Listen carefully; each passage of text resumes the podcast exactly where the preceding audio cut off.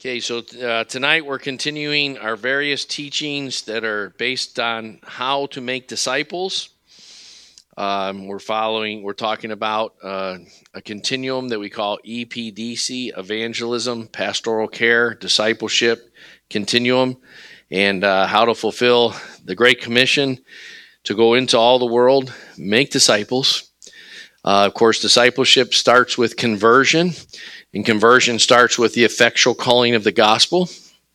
And so, through the gospel, God brings people out of death into life. John 5, Jesus said, A time is coming, and now is when the dead will hear my voice, and those who hear will live. According to the gospel, Isaiah 59 2 says that uh, your sins have made a separation between you and your God so that he cannot hear. According to the gospel, everyone is born spiritually deaf spiritually dead and spiritually blind. Now, the reason they're spiritually blind and spiritually deaf is because they're spiritually dead. and dead people can't see very well, nor can they hear very well. And so, uh, when Paul is talking to the Ephesian church who, who has come to Christ, and he reviews some of the great things of the gospel in chapter 1, he continues on into chapter 2, and he says, You he made alive uh, who were dead in your trespasses and sins in which you formerly walked. Now, interestingly, the New King James and the King James throws in in italics in verse 1, made alive, because it's a thought that he builds up to, but in, in, in the in the uh, ESV and the New American Standard, it, it, just says you were dead in your trespasses and sins in which you formerly walked, according to the three enemies of our faith, the prince of the power of the air, uh, the course of this world and the spirit that's now working in the sons of disobedience. And then he goes on to say, He made you alive in Christ. So uh, King James translates that quicken, but your spirit is taken out of when you hear Jesus, John 5, those who hear will live. When you hear, uh, when you're drawn to God, when you're convicted of your sin, the Holy Spirit comes to convict of sin, righteousness, and judgment, John 16. Uh, when you're granted repentance, Romans 2 4, the kindness of God grants us repentance. Acts 11 18, they, after they hear what, what Peter summarizes what God did in Acts 10, uh, he, when he gets back from Cornelius' house, the Jewish believers take exception with him. And so in Acts 11, he recounts everything that happens in Acts 10. You just get Acts 10 over again in Acts 11, and uh, you get Peter's summary of it. And so, um, and then at the end of it, though, it says they quieted down, which is amazing when you can get religious, know it all people who are like to cause division and speak evil of one another and, and stir up all kinds of demonic and division and religion and stuff. And, you know, that's how you know people are not really, that they're more religious than in reality is because they like to, uh, you know, they have a lot of opinions, but so forth. And so it says they shut up. That's when you know God's moving. When religious people shut their mouths and they said, So God has granted the Gentiles that leads to life. Because what they basically are saying is, wow, God did this that we really opposed, that we really didn't want, that, that really goes against our religious self righteousness and, and so forth. And He's moving with these people and okay, so we now recognize it was God. like God was like, oh wow, I feel better now that you've, you know. And so it says they they, uh, you know, they they they closed their mouths and they said, God has granted to the Gentiles the repentance that leads to life. So that's what we're about in proclaiming the kingdom of God. Is God? It, we're about being planting I planted, Apollos watered. God causes the growth. God causes the conviction of sin. No one can come unless the Father draws him. God causes people to hear the, the words of the gospel. As Paul said to the Thessalonians, I thank God that you heard it for what it really is, the word of God and not of men. It's only God that can do that. We can, we speak the word of God, but the Holy Spirit has to make them alive. Okay, so that's, uh, kind of some things we're dealing with in this whole series about making disciples, which starts with conversion. Uh, after conversion follows concepts, uh, two concepts of sanctification and maturation. To be progressively sanctified by the Scripture, um, John 17, 7 and Jesus' high priestly prayer, sanctify them in the truth. Your word is truth. Um, Hebrews 10 29 talks about the sanctifying work of the Holy Spirit and uh, the Spirit, or Hebrews 10 29, the Spirit of grace.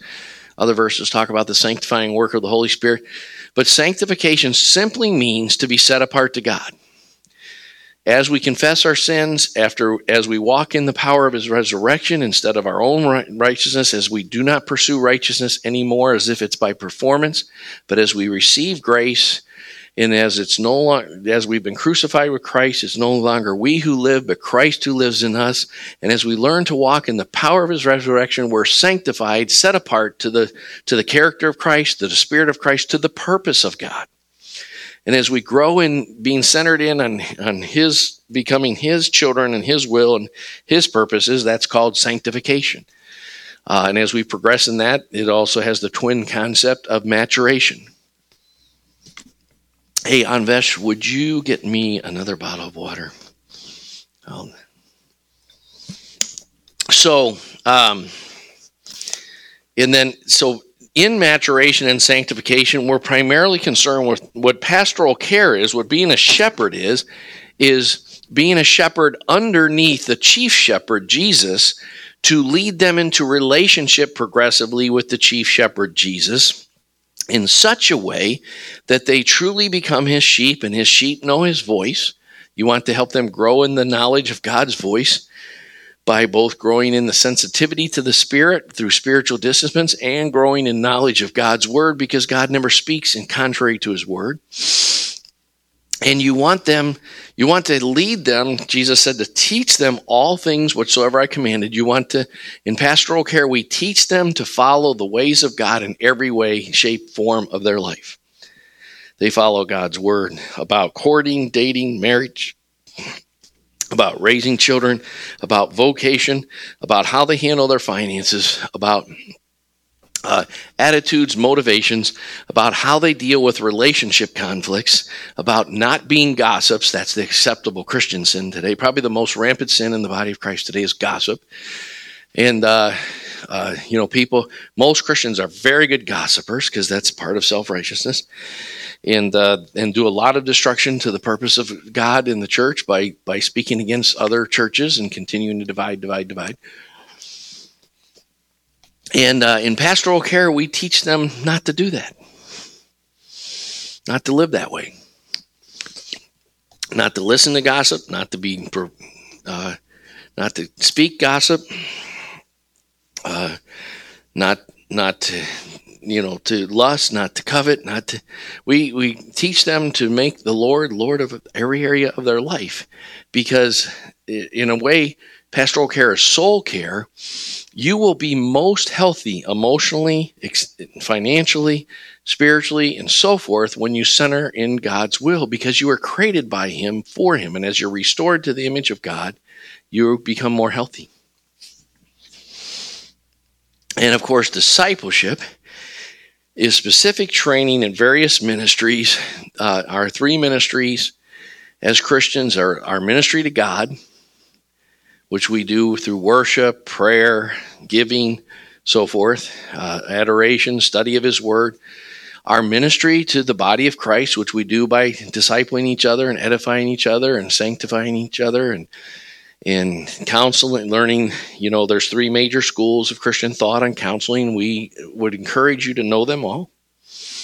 Uh, there's, you know, the, uh, there's inner healing. There's casting out demons. There's modeling in the pattern, we, we would encourage everyone to know them all. The, the time for superstars is gone. What apostles, prophets, evangelists, and shepherds and teachers are supposed to do is equip the average saint to do these things. That's the, that's the biblical model. That's the biblical pattern.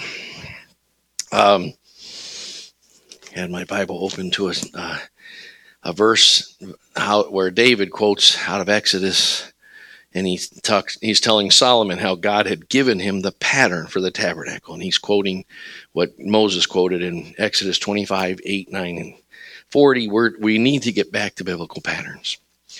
So um, all this is just by way of an introduction to kind of refresh us on what we're trying to do here And uh, but discipleship is training in worship leading, in evangelism, and how to shepherd, and how to minister deliverance, how to lead people into the baptism of the Spirit, how to cast out demons, how to disciple, how to counsel, and above all, how to model it, how how to you know, like my father always said, uh, the hardest place to live the Christian faith is in your own home among your own family, and that's exactly where the Lord has called us to do it. Uh, you're, you're, if you, you sh- as a discipler and as a shepherd of God's people, you should say, you want to see what marriage is like? Come over to our house. You want to see how to raise your kids? Come over to our house. You want to see how, how a Christian should work? Come work with us. you want to see how a Christian should treat his fellow Christians? Come and visit, come hang out at one of our single brothers' households and uh, receive a lesson in mature relationships. Uh, and if we can get, we, we, one of the things we've got to see is this whole idea of covenant community where a group of people covenant to have single brothers households single sisters households married households but where we live together for the glory of god in complete obedience to every area of his word this is not optional. This is just biblical christianity and this is what we have to restore uh, for the sake of the lost. If you really kind of study, I read another article today about teenage sexuality and sexting, and and oh my god, it was just it's just you know, and everyone's like it's so sick and so forth. What would you expect of a godless culture? And there's no way uh, making church optional and making how far you want to go with Christ and whether you want to make him really Lord or none of that. It's oh, that time for all that's done. Get into the kingdom or get out. You know, we, we've had a nation of fence sitters and, and compromised and complacent and worldly and half hearted and half assed Christianity.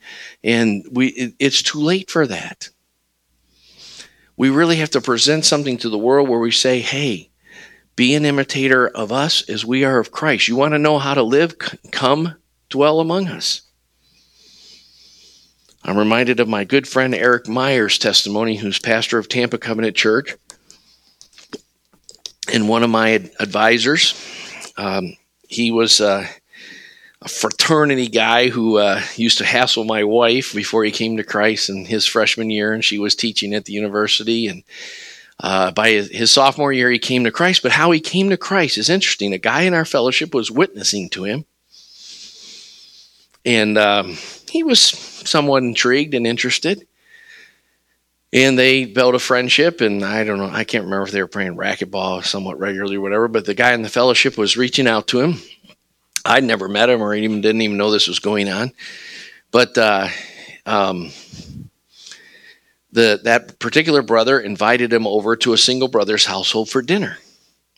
And during dinner, the single brothers had a conflict arise among them. And they resolved it in a very uh, mature, biblical, redemptive way, building bridges instead of walls by in, in, in walking in the spirit instead of the flesh. And he was so impressed at the difference between that and on, went on in his fraternity house that he became a Christian. And he said that that night, seeing the brothers handle that conflict around their dinner table in comparison to the total anger, chaos, uh, backbiting, putting each other down that was going on in his fraternity, which means brotherhood house, he, he saw they have something real. And they have what people are joining fraternities to try to find and not finding because you can't find brotherhood outside of Christ. So believe me, single brothers' households, single sisters' households, I pray to God that we'll have a, um, a cluster of them at Wright State University someday. Uh, so tonight I want to talk about a subject that uh, is called epistemology. Now, um, one of the reasons I do this uh, on Tuesday and Thursday nights, and for people that are more oriented toward our outreach ministries, especially at the campus, uh, and the ones we're preparing to start at high school campuses, is because, of course, at the university campus, hopefully, you have people who can read a little better, maybe. And uh, the standards have gone down, of course. But uh, hopefully, uh, you know, you know, it. Uh, on, frankly, what we on Sunday mornings we have a church that's very diverse. We have an inner city church that has college graduates and people with master's degrees, and we have people that didn't graduate high school and people that are challenged in their reading. That's why we have foundational books that are more simple and intermediate books that are more insightful, but that may be a little difficult for some people. And so what I try to do with you guys is, is teach some of the things that might be a little bit more difficult. Not every Christian is going to want to learn about epistemology, but you need to because it's all in the all through the Bible. Hebrews 11:1 is an epistemological statement. By faith, we understand. Okay, now now faith, that's uh, Hebrews, I jumped ahead, nothing Hebrews 11 3. Hebrews 11 1 is now faith is the substance of things hoped for, it's the evidence of things not seen. Faith is not some leap of faith, nor is it, as Tim Keller likes to call it in The Reason for God, a leap of doubt. All kinds of lost people are making assumptions that if, assume facts not in evidence that are leaps of doubt. But we are not making leaps of faith. As Paul said, I know him whom I have believed. He didn't say, I hope I'm right about him whom I have believed. I know him whom I have believed. And epistemology is simply the, the subject of how do we know? As a Christian, we are saying that Jesus is right in this in a very narrow-minded, exclusive statement. I am the way. I am the truth. I'm the life. No one comes unto the Father but by me. Now, if that's not narrow minded and exclusive, I don't know what is. So, in epistemology, we deal with uh, how do we know that we're right. As Paul says in 1 Corinthians 15, if we've only hoped in Christ in this life, we're of all men most to be pitied. Now, I was once, uh, uh, when I was two or three months old in Christ, I was talking to an older Christian, in quotes, and I said some things about how we know, and he actually said, "Well, you know, the tr- if we're wrong, we're still living a better life in this world." And I was like, "What? no, in, in, in. forget. I, I, just want to forget you said that. But uh, uh, if we're not right, we're fools."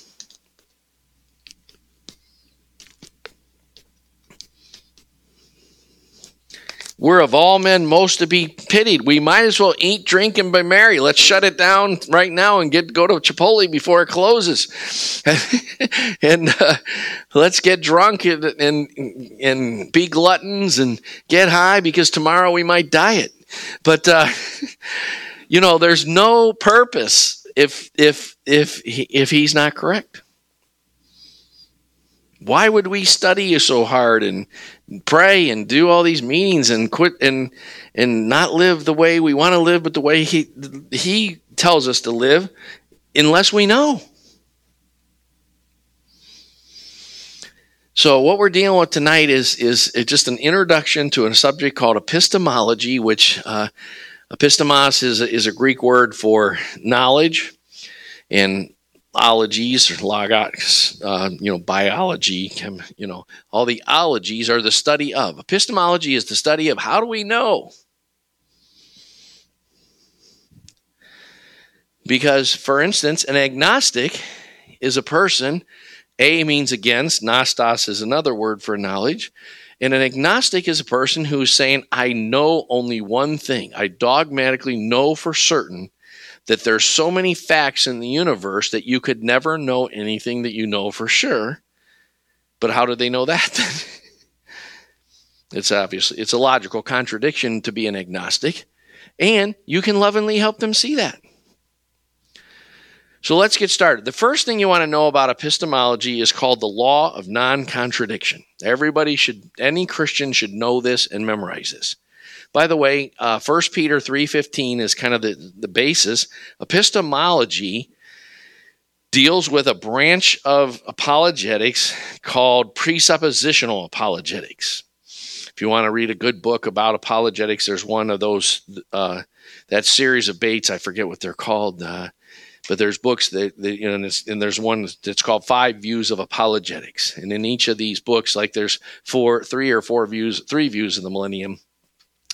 They have a champion of each position present their position, and then the other positions uh, present a rebuttal, and uh, so forth. So uh, there's one called Five Views of Apologetics, and and you know what when you deal with like your Josh McDowells and your uh, Lee Strobels and those kind of people, you're dealing with what's called evidential apologetics. Evidence is for the faith, and that's a type of how we know, or that, that is actually based on what we're going to look at later tonight is historical or legal proof. But presuppositional apologetics gets down is about epistemology. How do we know anything for sure? So uh, the first thing in a uh, and and the reason we have to know this is because the Bible commands us to. First Peter three fifteen says, "But sanctify that is set apart." We already talked a lot about what sanctification means. Christ is Lord in your heart. Always, always, at every moment. Not when you're 20 years old in the Lord, but starting today, always being ready to make a defense for the hope that's in you. Now, the word defense there is the Greek word apologeo, which we get apology from, or, or an explanation. Always be ready to say, This is why I know that I know that I know, that I'm not just hoping. This is why I'm certain of the things I'm saying to you. Always be ready to make a defense uh, for the hope that's within you, yet with gentleness and respect for others. One of the things I love about Tim Keller is his attitude of respecting and hearing out and presenting in a fair way the the oppositions to Christianity. In his book, The Reason for God, he lists the, the eight greatest objections among millennials today to Christianity, and he answers them respectfully. And he shows how they're actually making a leap of doubt in each case, and how that in each case they're assuming facts, not in evidence, and they're making an, an epistemological fallacy.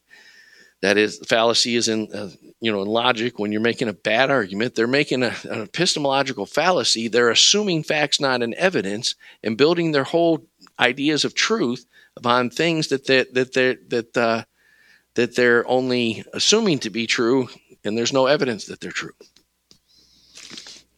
And if you can lovingly help people see that the ideas they have are just not so, hopefully you can be used of God to, to open their eyes. So that's the basis of, of why we do epistemology, is because God tells us to set apart Christ as Lord in our heart and always be ready, able, capable to make a defense. Now, the first thing in epistemology is this the law of non contradiction. It's the basis of all Hebrew and Roman and Greek thought. As we get into epist- uh, as we, if you remember when we studied worldviews, we studied polytheism, pantheism, theism, and materialism. And we basically postulated that the two most dominant worldviews in modern times in, in the West and those countries like China that have become Western in philosophy is uh, our materialism, or in communism, a type of materialism called dialectical materialism, uh, and uh, theism. For the most part, pantheism and, and polytheism are shrinking faiths in the world.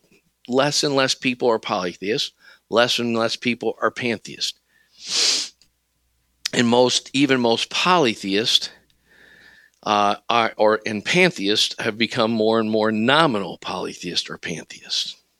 For instance, Anvesh knows, and I know uh, some people. He knows lots more people than I do that are Hindus from from uh, India, uh, and most of the Hindus that we know are nominal Hindus. They have some Hindu customs, but they don't really know much about their Hindu faith.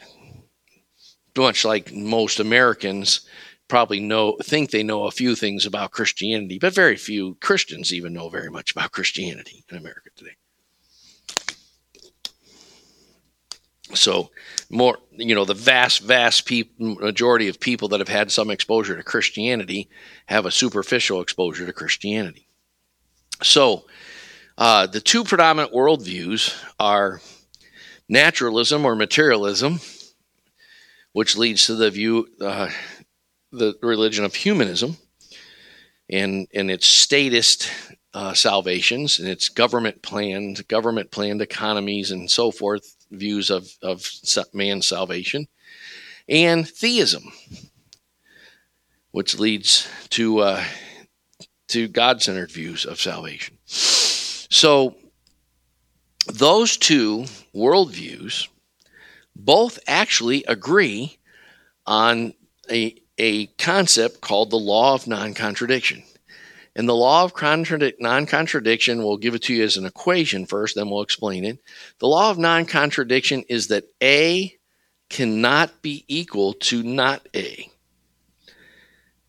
Now, we have a couple engineering students here, one bachelor's and one master's candidate. And th- so they know a little bit about mathematics and this we're just talking algebra 1 here. But you know, in algebra 1, A cannot be not A. Right? 3 cannot be 5. Red cannot be green. And truth cannot be false. So if I say uh, the candles on the walls are red, we cannot accept the the modern view of relativism that says if Anvesh says they're blue, and Bob Timer says they're green, and Steven says they're purple, um, and I say they're red, well, just hang on to your opinion as long as it's working for you. They have an objective reality outside themselves. Outside of us, I should say, not outside themselves. I misspoke there. Um, now, frankly, they have a subjective truth because all things in a, in a theistic worldview, all things are actually what God declares them to be. but they cannot be this way and that. Jesus can't say, I'm the way, the truth, and the life, and then turn around and say, I'm a way and a truth and a life, among many ways and many truths and many lives. He can't do that. Even, even Jesus can't contradict himself, nor does he. So that is huge because, you know, in for instance, in agnosticism, there's a built in contradiction. I know I have enough knowledge of God, the universe, all truth, and all reality that I know for sure that you can't know anything. Because there's always might be more facts that come in and negate the knowledge you already have. As Christians, we're saying we know. And we know things absolutely. Now, we're not privately saying we know them because we deserve to know them or because we're actually very smart, as we'll see. We're saying blah, blah, blah, we know them despite ourselves because He is true. Bible says, Whoever has believed His report has set His seal to this that God is true. And the reason we know God to be true is because the Bible reveals that God is able to reveal himself in such a way that we know that we know that we know that what he's revealing to us is true.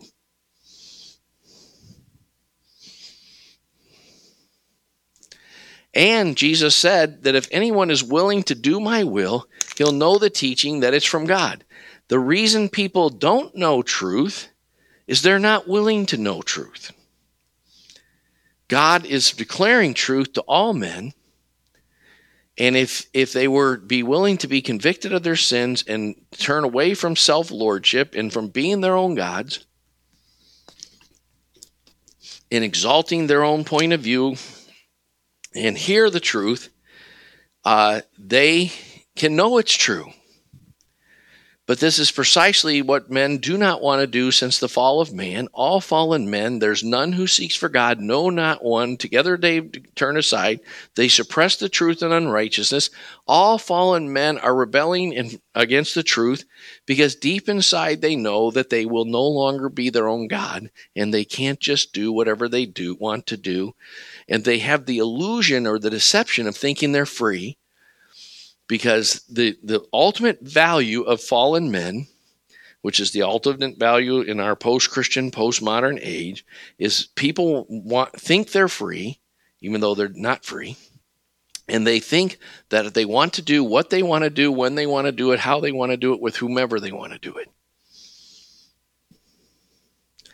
And they want no limitations on that not realizing that the limitation on that is that their own sin nature is is taking them down a, a narrowing path of addiction, bondage, uh, selfishness, and, and that their will is being captured to want to do that which is destructive and that which the Bible calls dissipation, that is wasting. Someone in their right mind would not want to be an alcoholic and every alcoholic wants to drink how much they want to drink, whenever they want to drink, so forth. But the truth is that drink is capturing them, and they're not free. It's killing them when they when they uh, drink that next swig of vodka. They're French kissing with the devil, and they're slaves to an increasing habit. Whether it's sexual addiction, fear of man addiction, uh, you know, seeking seeking to be famous, uh, wealthy, whatever whatever they think they want is not actually what if they really do want. They just think they want that, and they're being captured by various enslavements which actually bring forth the wages of sin is death. But they Romans six twenty three they it bring forth it brings forth destructiveness and it causes them to fall further and further away from that which is in harmony with the, who they were created to be. And therefore, part of the consequence is they are increasingly miserable, even though they may not know it. They may be able to get high enough, regularly enough, to have the illusion of peace or happiness, but they peace, peace. There is no peace. There's no peace for the to, for those who are outside of Christ. There's no peace for the wicked, and wickedness is not like moral, like oh bad, bad, bad. Wickedness is just not knowing the God who created you and not living for Him.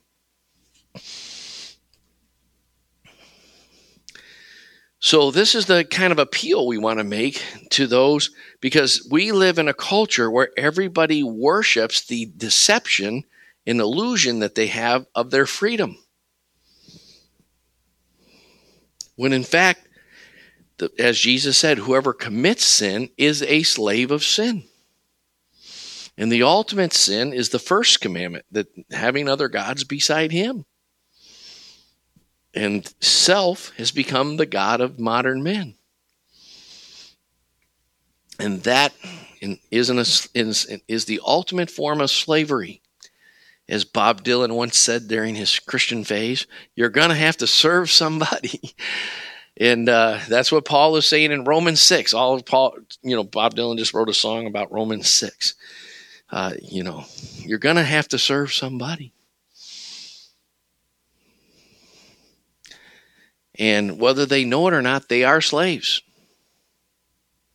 And being a slave to what I want to do, when I want to do it, how I want to do it, with whomever I want to do it, is the ultimate form of slavery and bondage and destructiveness and worthless live and gives you no reason to live. It's the ultimate waste of life. So, again, the law of non contradiction A cannot be not A I can't say this is true and false at the same time. I can't say black is white and white is black and it's whatever it is to you. The truth is either true for everyone or no one. It's not true for you. And you will get all kinds of worldly people will want to, in their deception and lostness, will want to dismiss you and say, Well, I'm glad that's working for you.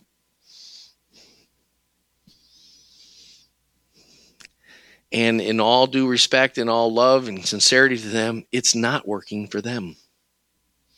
They may have the deception or the blind illusion that it's working, but it's not. And we pray that God would grant them repentance to open their eyes from the blindness that, that is destroying them.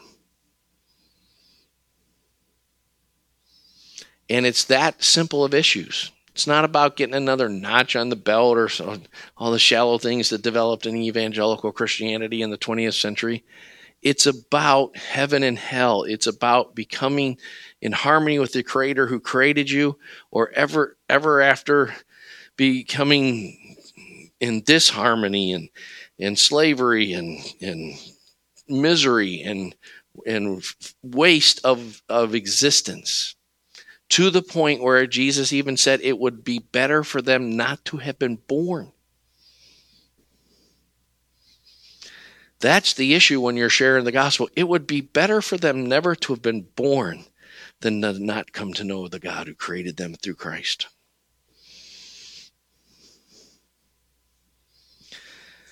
So let's look at four ways that uh, the, especially the two religions of materialism and Judeo-Christian the, uh, theocentric thinking look at how do we know and how they both use these things. The first one is called reason. Now, with reason, there's actually a branch of thinking that used to be required. The university system developed in the 13th century, and uh, from that time until 1950s, all Western universities in Europe, in America, in New Zealand, in Australia, and Canada, and anywhere else, in, in any place that was colonized by Spain or the Netherlands or whatever, they everyone had to take courses in a in a discipline called logic and logical thinking. Now, sadly, it, in my classes at Sinclair, I rarely have a student, a supposedly college student, that even knows that there is such an a, a, a academic discipline. Sadly, I actually usually have to explain what an academic discipline is. They don't even know what that means, and uh, that so, and they're supposed to be in college, but that's the great success of our public welfare education system. But uh, an academic discipline is just a branch of study, of course, and one particularly important branch of study in all Western thinking of either of the religions of humanism or Christianity is called logic and logical thinking.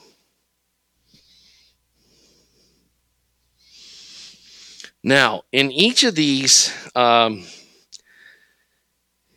uh, approaches to knowledge or epistemologies, I'm going to give you a little bit of just a teeny bit of history as to who might be famous for them, and I'm going to give you the fact that they have some advantages and some limitations, especially from a Christian perspective. So, of course, we most associate reason with the philosopher Plato.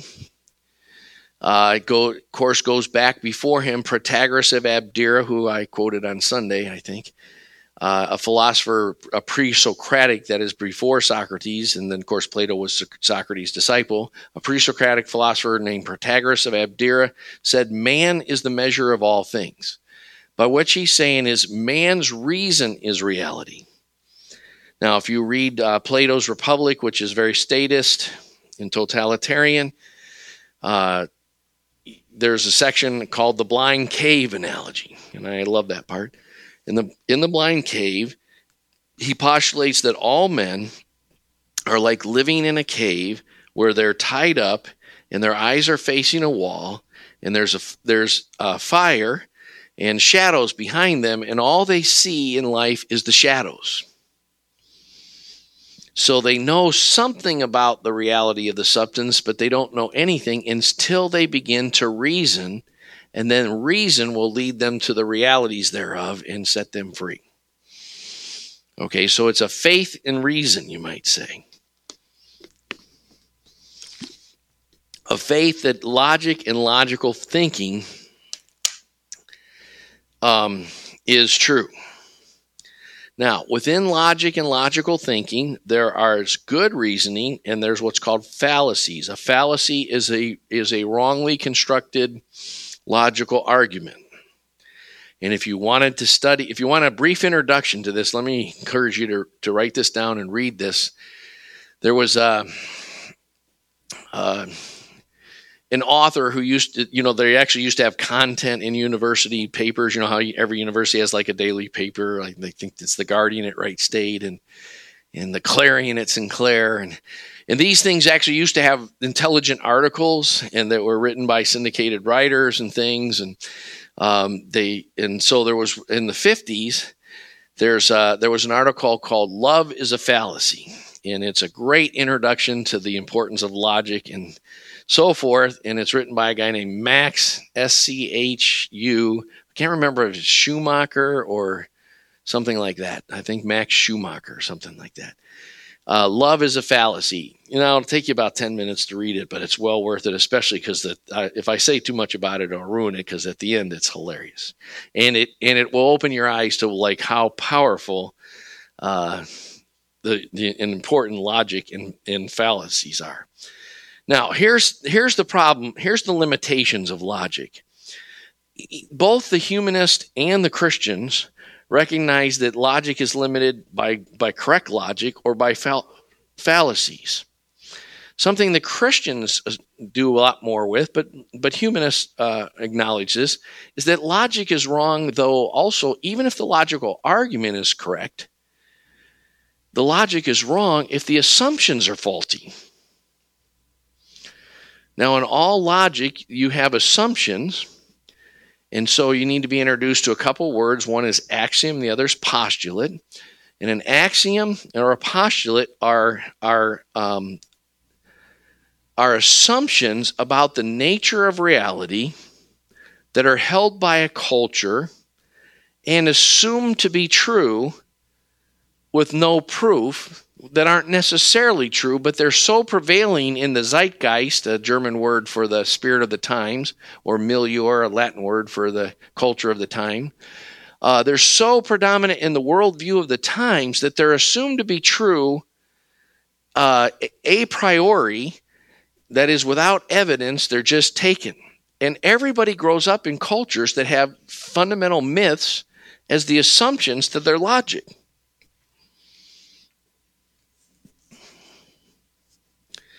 And so the problem is, is if those assumptions are incorrect, the entire logical world that they've built on top of them are incorrect.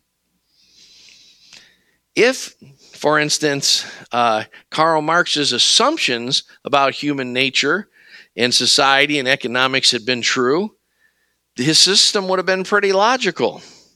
And it might not have given birth to such a reign of terror and so forth. The problem was it was based on all kind of wrong assumptions about the nature of man and the nature of economics and so forth. Now, these postulates and axioms are unprovable. So, for instance, to a materialist, one of the postulates is that material is eternal and that life came spontaneously generated from non life. That's basic to all materialist thinking. You must be an evolutionist if you're a materialist. So there is no personal, intelligent God that's transcendent, outside, and above nature who, who created ma- the material world ex nihilo, as in the Christian thinking, out of nothing. But the material always existed. And then maybe it exploded for some unknown reason at a big bang or something.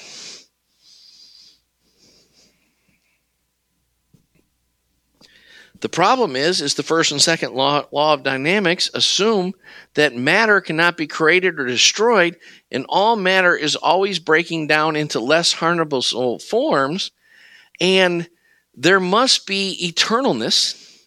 So if material is eternal, then it would have ceased to exist. It would have broken down into unharnessable forms of energy.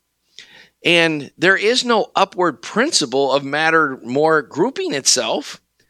In fact, the, the base, the first laws of science are the opposite. So you got a big hill to climb up if you're an evolutionist. You've got to assume that there really is some way that matter was preserved. Then you've got to assume that there's some way that matter is is being is getting more complex and that life spontaneously generated out of non-life. And that there's some upward way, there's some way that, that evolution is directing itself upward. But we all know that all mutations are negative. We all know that there's that there's selection within species, but never enough to count for, for one species becoming an actual another species, and so forth.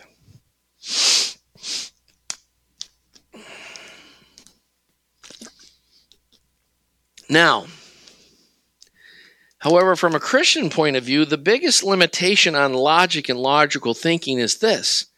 The Bible postulates that, that after the sin of Adam and Eve, all men were, had a heart uh, that was blinded by sin, and therefore the assumptions and axioms and postulates they bring to reality are wrong. And they are, in fact, wanting to believe wrong assumptions and wanting so that there's because there's none who seeks for God. They suppress the truth of God and they want to worship the creation that is material rather than the transcendent creator because they don't want there to be an eternal spiritual personable transcendent creator. Because that would mean they can't have sex with whoever they want all the time, everywhere and on in every way and they can't drink everywhere and every way. And they can't smoke weed in everywhere and every way. Or they can't be in business to rob steal and you know to try to get power at wall street and have more toys than everyone else has toys. That they have to have restraints of accountability that they don't want. Believe me the reason evolution is so popular is not the science behind it. It's the implications behind it that fallen men want to believe, so much so that the vast majority of people are actually so blind as to think that anyone who doesn't believe evolution is denying science.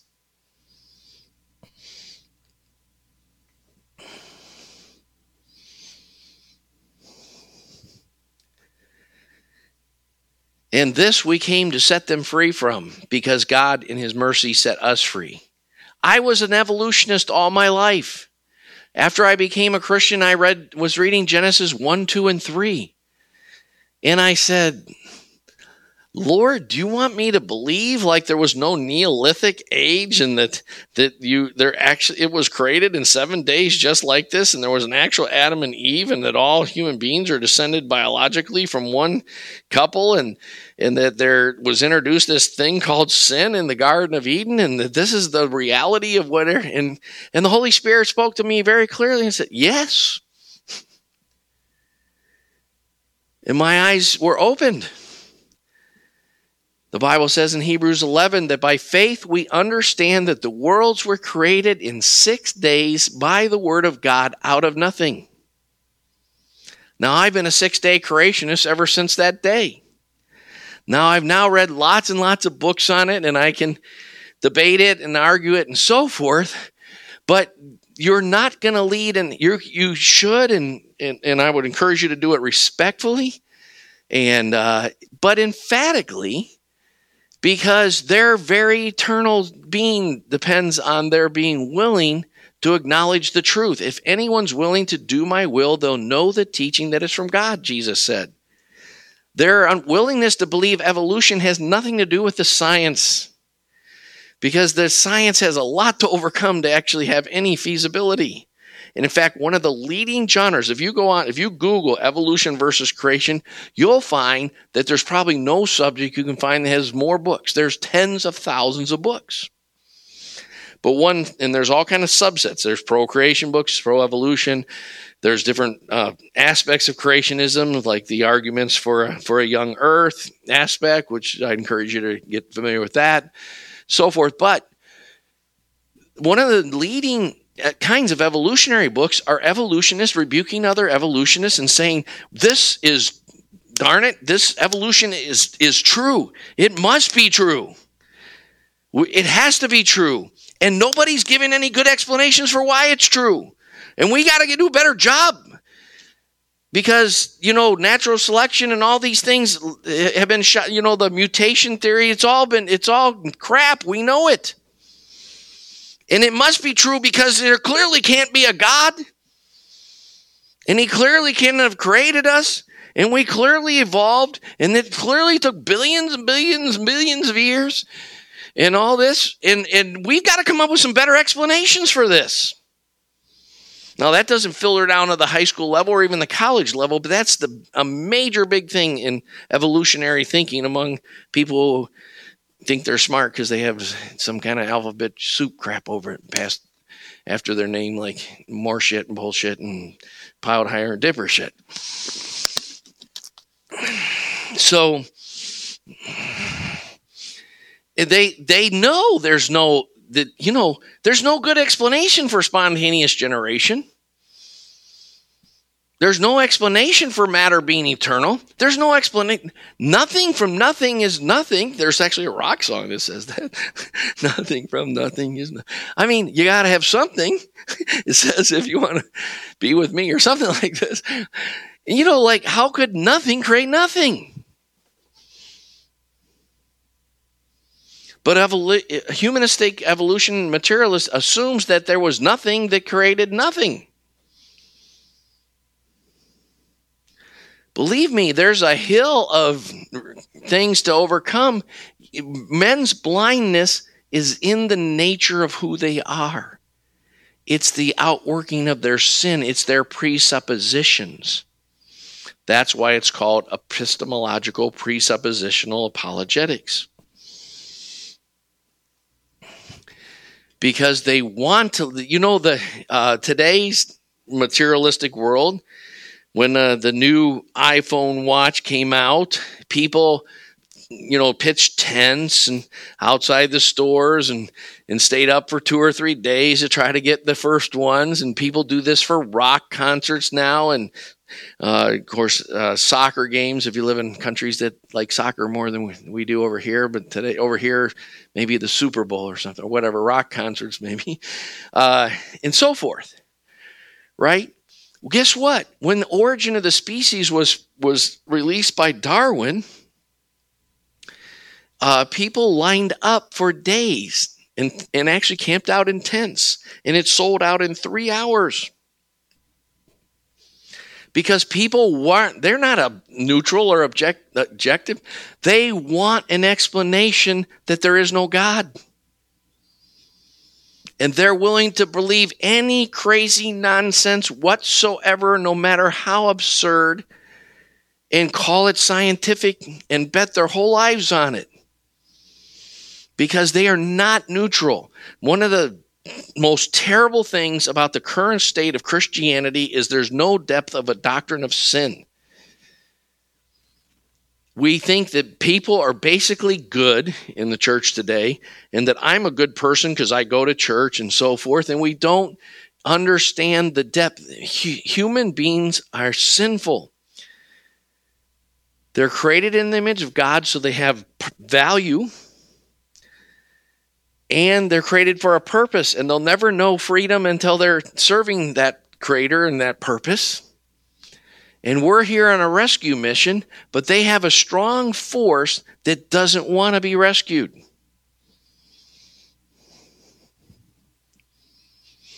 Believe me, I can remember this Christian guy moved into my hometown my senior year, and I was, you know, you know, getting high every day and selling drugs in the school and having a lot of fun and popularity, and it was all great. And one life was just one party after another party after another party after another party.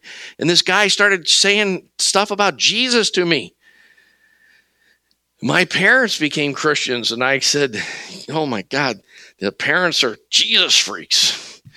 They're talking about Jesus and God and all this shit. It's terrible. you know, I don't want anything to do with it. And this guy started talking to me and, and the Holy Spirit started moving on my heart. And I, and I said, I am never going to sit near that guy again. I made it a point to avoid him the rest of the year. I didn't like him very much. because we're not neutral. Jesus said, You're either with me or you're against me. Fallen men are lost. They're not neutral. They're highly predisposed, predisposed, predisposed, predisposed. Sounds like I've been smoking too much weed. Uh, predisposed to hate God.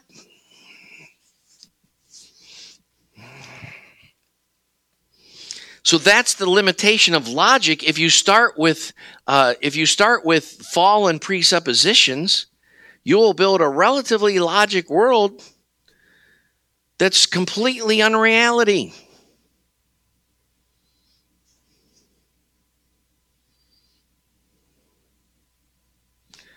Well, let's move on to the second kind science. We most associate the name Francis Bacon with the scientific method. Now, the scientific method is, deals with this that in the material world, we can have a hypothesis about the laws of science or about how something works in chemistry or biology or physics, right? Or astronomy or the so forth. One of the paradigm shifts that happened was, for instance, Isaac Newton. Before Isaac Newton, uh, everyone knows about gra- his discovering gravity and so forth. But one of the uh, major paradigm shifts is that most people thought that the that the laws of physics and uh, only applied within the Earth's atmosphere, and that what you once you left the Earth's atmosphere, that that there must that there would be completely different scientific laws out there. They didn't know what they were, but that's what they thought.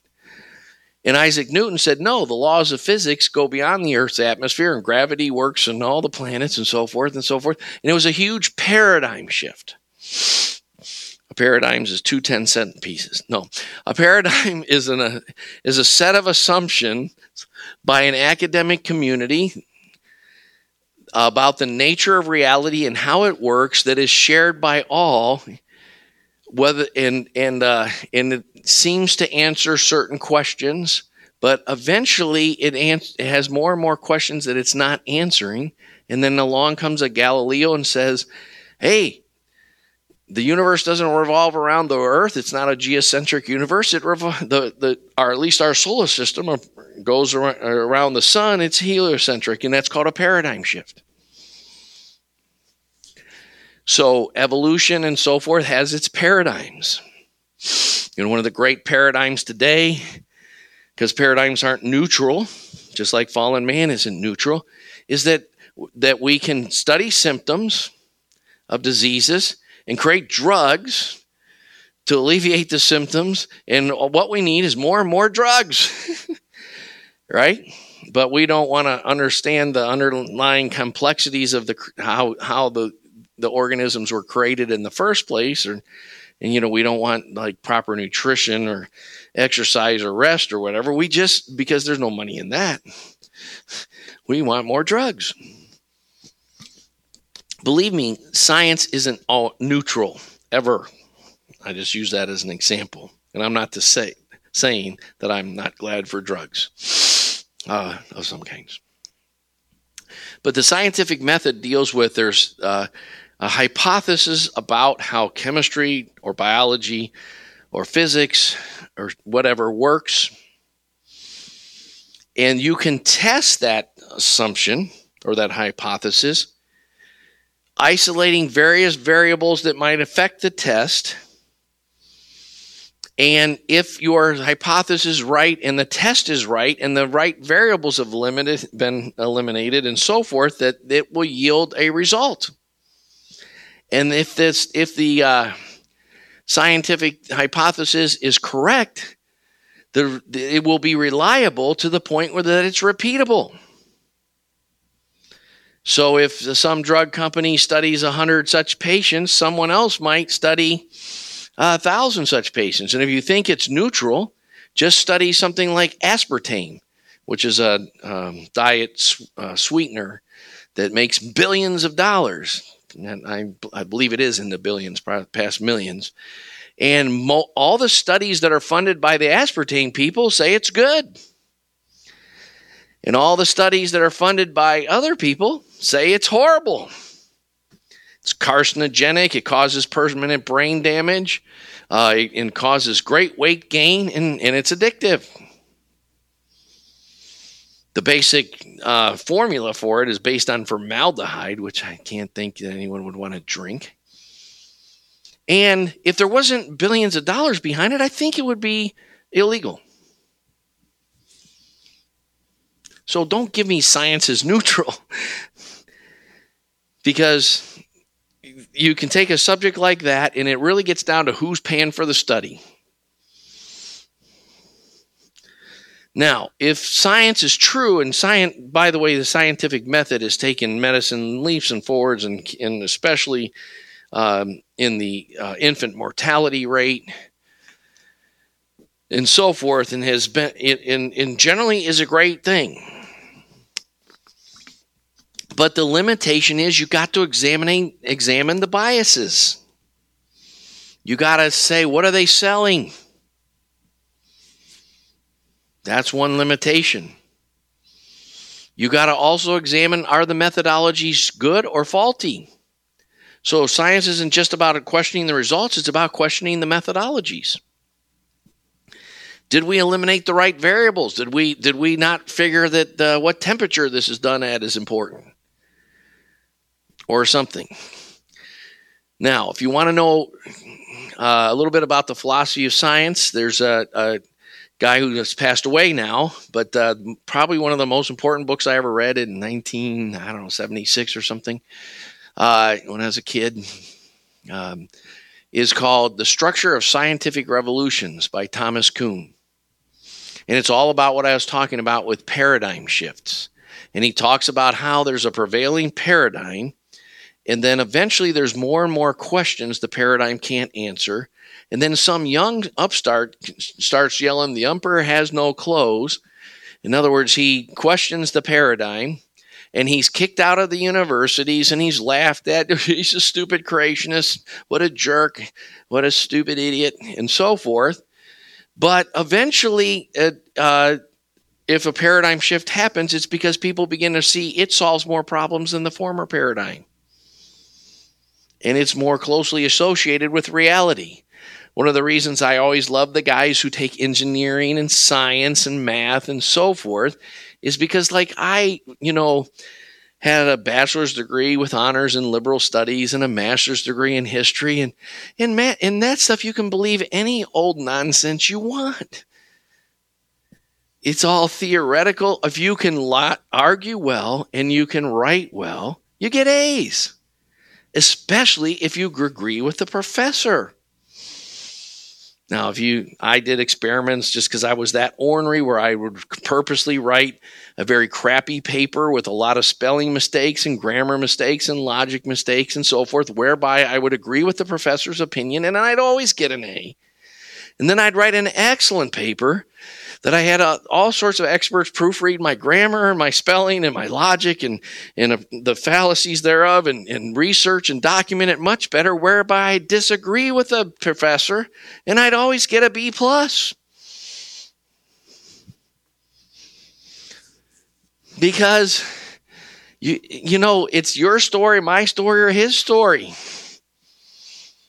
Because no matter what you talk about with sociology, philosophy, whatever, they're trying to sell you something. It's religious by nature and it's never neutral. And there's no such thing as objectivity. There's God's subjective opinion and all the other subjective opinions. And it's not neutral. He who doesn't gather with me scatters, Jesus said. In science, that can happen because of money and other, and people don't want there to be a God and other false motivations. But in science, it eventually has to answer some real problems. like in, you know, we can continue the welfare state even though it creates more poverty. And we can keep running politicians that say, uh, vote for me and we'll steal more money from the productive people and we'll uh, fund more money, you know, and so forth. And even though there's all kind of data proving that, it, that the war on poverty is what's creating the poverty, no one's going to have to look at the reality thereof. Nor will they. Because fallen man wants a statist world and they want what's called the politics of guilt and pity, and they want more government control. And they will vote, and fallen men say, We do not want Christ to be Lord of us, give us Barabbas. We want Caesar.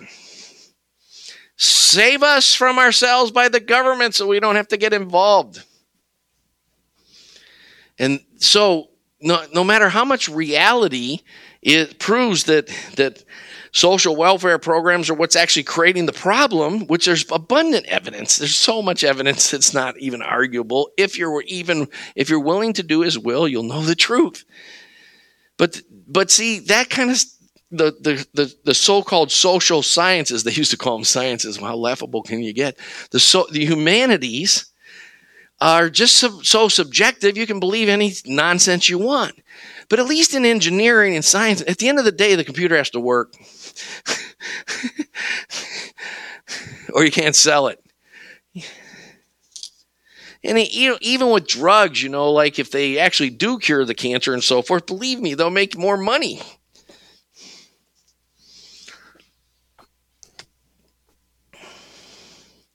So at least science has that limitation on it.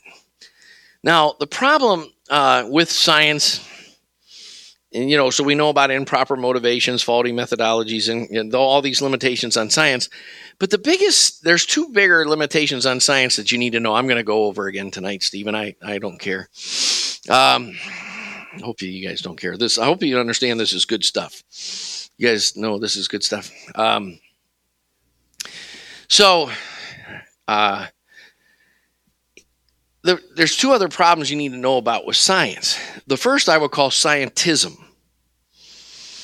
And uh, I have a friend at Wright State that I really love a lot, and and uh, I don't know if he likes me, but uh, but he was a Christian when he came to Wright State. Now he's a junior, and he's a super, super evolutionist and really on a crusade against Christianity and and full of how science is he's French kissing with science, and I love science, and I adore. We worship and adore, and he, you know, like has certain scientists that he got, you know, puts on Facebook that he got his picture taken with, and and uh, you know, and he's bought the whole thing like some kind of drug or whatever, and uh, he'll. Um, and I'll always say, I think you're confusing science with scientism. And he'll go, No, I'm not. And uh, He'll even go to uh, this apologetics group on Wright State campus where nobody knows much about what they're talking about, but he won't talk to me. But, uh, you know, and I'm not saying I know a lot about what I'm talking about. I'm just a novice in these things. And I'm uh, just trying to learn. But nevertheless, um, one of the limitations about science is this science deals with hypotheses that you can create tests for that can be repeatedly verified here and now. So science has nothing to do with origins. Now, maybe you think I'm an old guy, but I wasn't around then.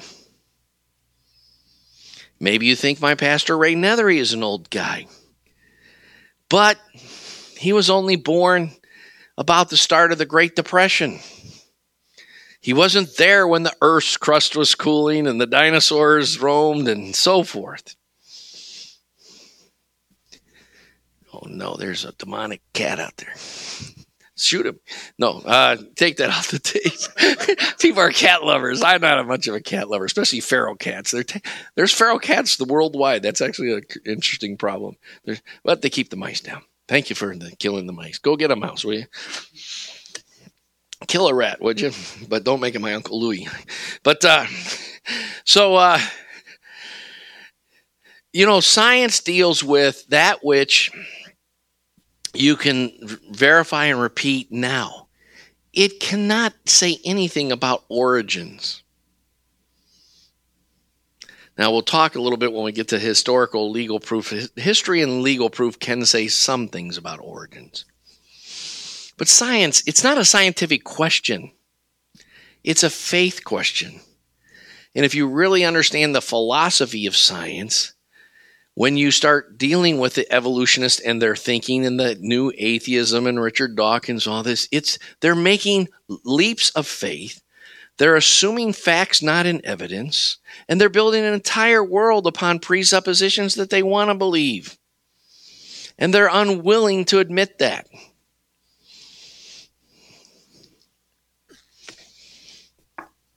I remember talking to a, a, guy who'd won the national award for study in human sexuality, and there's a tree planted in his name at a certain university in a plaque. I don't want to say much about who he is, uh, but uh, and we sat up all night when he was teaching at Rutgers University, and we drank some beer till around four in the morning and talked about this kind of stuff. And then finally, he goes, "Wow, I get it. I get what you're saying about epistemology. If if what I'm if my assumptions are wrong, then all of my studies and all of my data and all of it is incorrect, and I'm living in a in a fantasy universe. I get what you're saying. I see it. You're right. Finally, took about six hours to get him there, but I just don't choose to live my life on that level. And he continued to be an atheist till the day he died. Uh, teaching that Christianity is the source of the world's evil at, at uh, a couple of different universities that he was a teacher at.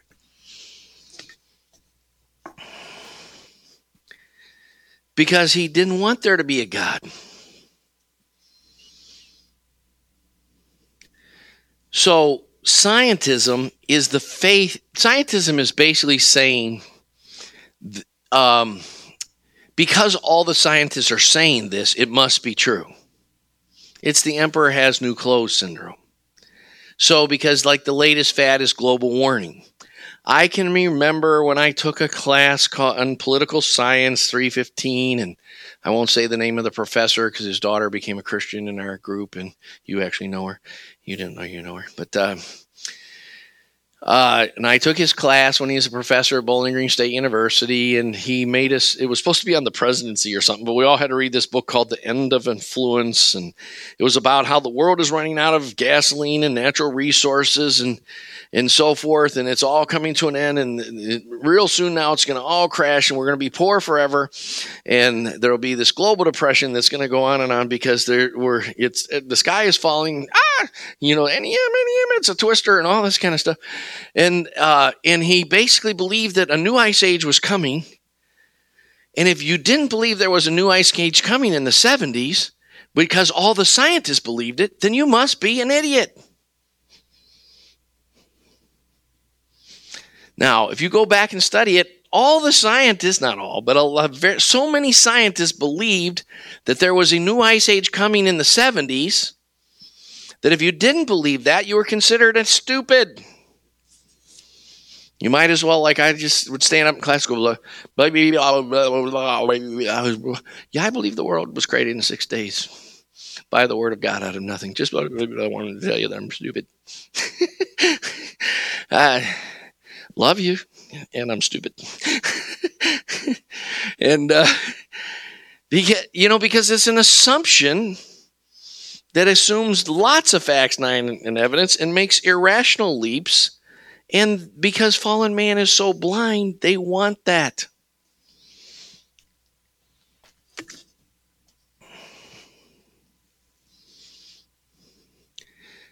And that's called scientism. It's an irrational faith in science that basically assigns to science things that the scientific method cannot possibly address. And when you make that leap, when you actually think that science has something to do with whether evolution or creation is true or not, then you are you have fallen into an irrational religion called scientism. And just because, you know, the Supreme Court said that blacks were three fifths of a person in the Dred Scott decision of 1850 didn't make it true.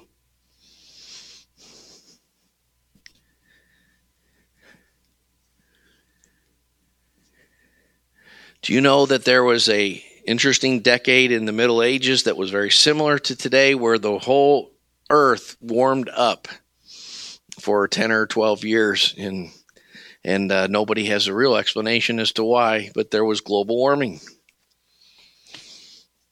Now, I would go so far as this I would say to increase our carbon input, uh, there's enough evidence to believe that can't be good.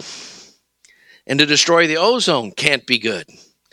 Now, whether that's causing global warming or whatever it's causing, it's causing pollution. And therefore, I think that we should uh, quit allowing the oil companies to run our government and own our government and own our politician and quit suppressing the knowledge of solar power because we should have had solar powered cars uh, four, four decades ago. And if it was all neutral, we would have had that. But the government doesn't want that because they can't tax solar power. And the gasoline companies don't want that because they can't sell it. And the Arabs don't want that, and the Muslims don't want that because they can't continue uh, jihad and terrorism and so forth if they don't aren't funded through the oil. And when when there's solar panels on everybody's garages, and when they do a similar thing to what they did at the rise of the when the railroad industry was first starting, there was all these competing sizes of railroad tracks and so forth. And the government stepped in and did one thing, which the Constitution actually allows for this. And so many things the government does, the Constitution doesn't allow for. But they passed a law that railroad tracks had to be uniform. So if this company and that company built railroad tracks and they came together, they would actually fit. And that's happened a little bit with like Mac platforms and and I, you know, Windows platforms, but not completely. But all they have to do is pass a law that the, the, the batteries have to be interchangeable. And everyone would have a rack of batteries in their garage that are being empowered by solar. And there, and there would be battery stations that spring up and it take about one or two years to sweep the nation. And when you're driving, if you go more, if you can fit three or four batteries, so you can go about 900 or 1200 miles in your car before you run out of power. And if you did run out of power, you would you would do just like people do with their propane tanks. You can go get them refilled at U-Haul if you want, or you can go to all kind of drugstores and hardware stores and exchange one empty propane tank for a full propane tank. So you could pull into the battery station instead of the gas station, and give them your three empty batteries for three full batteries, and pay a lot less than a tank of gas uh, because they would have the old batteries and they would recharge them, and they and they, that business would be highly profitable. Uh, I'm sure the government would find some way to tax it, uh, at least the battery sales and uh, that part of it. Um, I don't know how they could tax the sun or whatever, or put a meter on your roof for the sun or whatever, but uh, and all that the, the technology has existed for that for decades.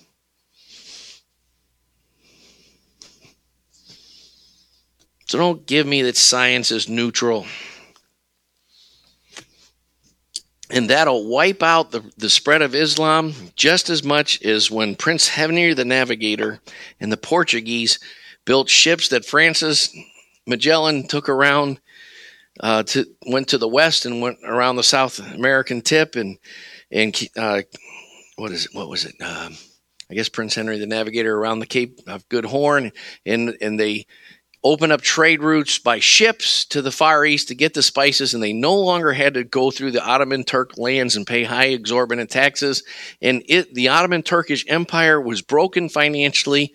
It took four centuries before it completely crumbled, but crumble it did because it had lost its source of revenue. Now that's a whole nother subject. I don't know if I should have gone into any of that, but it, that's an example of the limitations of science. It's not neutral if we really cared about the science, let's get solar panels. I don't think they'll pollute as much. All right, let's move on. Historical or legal proof. Now, if you get a master's degree in history, I don't know why you don't study this in junior high, but um, or public school, what the heck? Um, you eventually study call, uh, historical methodologies. And when you're studying history, it's not a crapshoot as much as I joked about earlier because at least you have to tie it to the facts.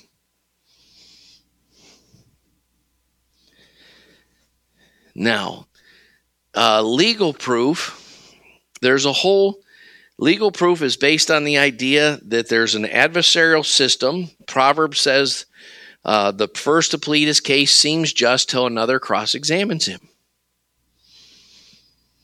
And so it's based on the, the concept of getting to the truth by, by, by historical evidence and cross examining that evidence. Now, the first actual historians were the Hebrews in a, in a book called, that we now call the Old Testament, that should probably be called the Hebrew Scriptures. Pretty sure the Jewish people would call it the Hebrew Scriptures, not the Old Testament. Uh, and uh, because, of course, the what we call the Old Testament didn't actually start till Exodus 19. So the Hebrew Scriptures, but the Hebrews were the first real historians, and they all all ancient cultures, Mesopotamia, Egypt, they had what was called mythopoeic cosmogenic literature. Let's just break that down. It's not so hard as you might think. Mythopoeic, myth means it doesn't have to be true, it's fiction.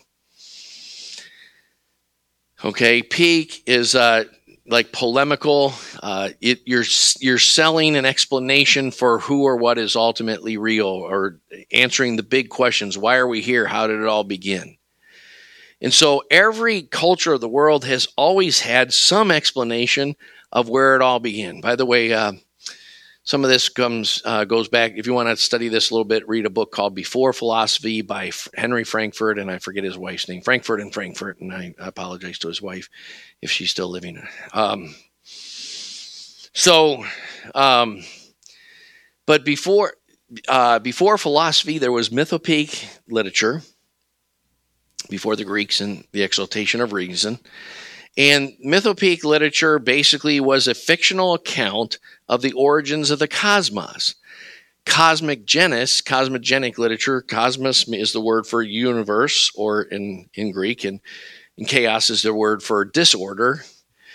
And genos, Genesis, is the word for birth. So mythopoeic cosmogenic literature is, is that every culture has a story of how it began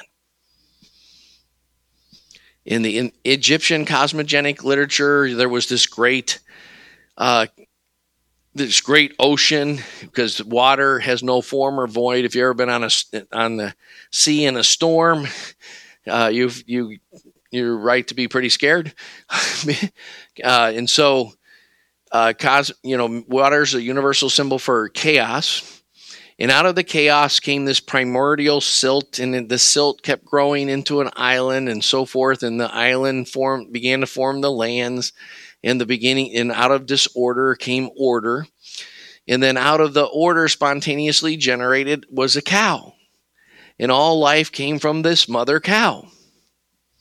Now, today, because, uh, because of the Hebrews, and because of the Christians and because of the Greek re- philosophers and their reason, they those two again the the materialist worldview and the uh, and the theistic worldview smashed those cosmogenic mythopoeic explanations that tended to be pantheistic or polytheistic, and they became laughable.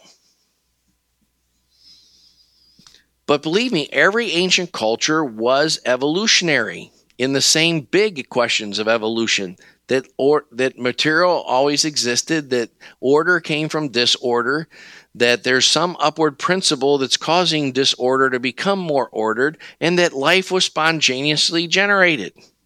And that there's some upward principle of life. It's just that the the Greek philosophers and the, and the Hebrew historians smashed that thinking. Until Darwin came along and said, no, it wasn't a cow. It was a simple single celled organism. And out of that came the upward principle that all life came. And that seemed so much more scientific. Now we know because of DNA today that, that that a single simple cell has millions of pieces of information that have to come together at once 20 some proteins, all kind of chromosomes, etc., etc. And most importantly, life has to come out of non-life. so there must be a, a eternal existent living one.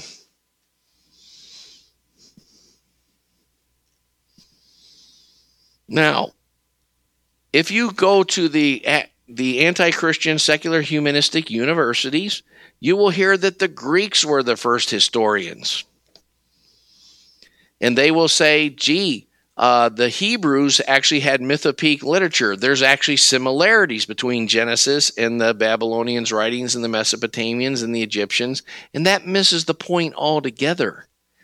Because the, the similarities in Genesis are there on purpose because they're slapping those cosmogenic thinkings in the face. They're saying, in the beginning, God, this is the history and to, to not understand that the actual facts of the history were of ultimate importance to the Hebrews is to misunderstand the whole thing. That's to know nothing about the Hebrew faith or the Judeo Christian faith. Because the whole postulate of uh, an axiom assumed in Hebrew Judeo thinking is there is a God who is transcendent, who's immutable, who's omniscient, who's omnipotent, who's omnipresent, who said, Let there be life. And there was. Let there be light. Let there be this, that, the other. And therefore, to a Christian, our God is the creator of history, the sustainer of history, and the historical factuality of it is absolute importance, or we got nothing. It's amazing how many so called Christians, especially in what's called uh, mainstream Protestantism and, and mainstream Catholicism today, uh, have basically all this modern humanistic nonsense that they that they believe that it's just mythopoeic and so forth. Because if that's true, then our faith is worthless. As Paul says, if Jesus didn't really rise from the dead, then go eat, drink, and be merry. if he's not the second Adam, if there's not a first Adam, then it's all a, sham. Let's forget it.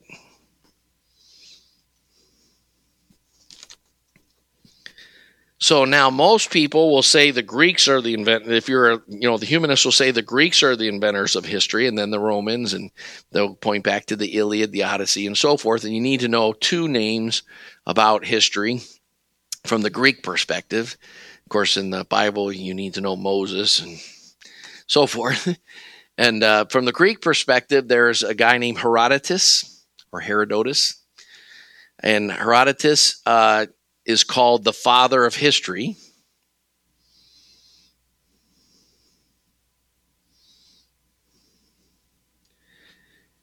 And uh, I always forget, uh, I'm forgetting now if he wrote the Peloponnesian Wars or the Persian Wars. Uh, but uh, he basically interviewed all these people from all around the Aegean Sea and uh, gave their accounts to give the history of, I guess it would be the Peloponnesian or no, the the Persian Wars, whichever one it is.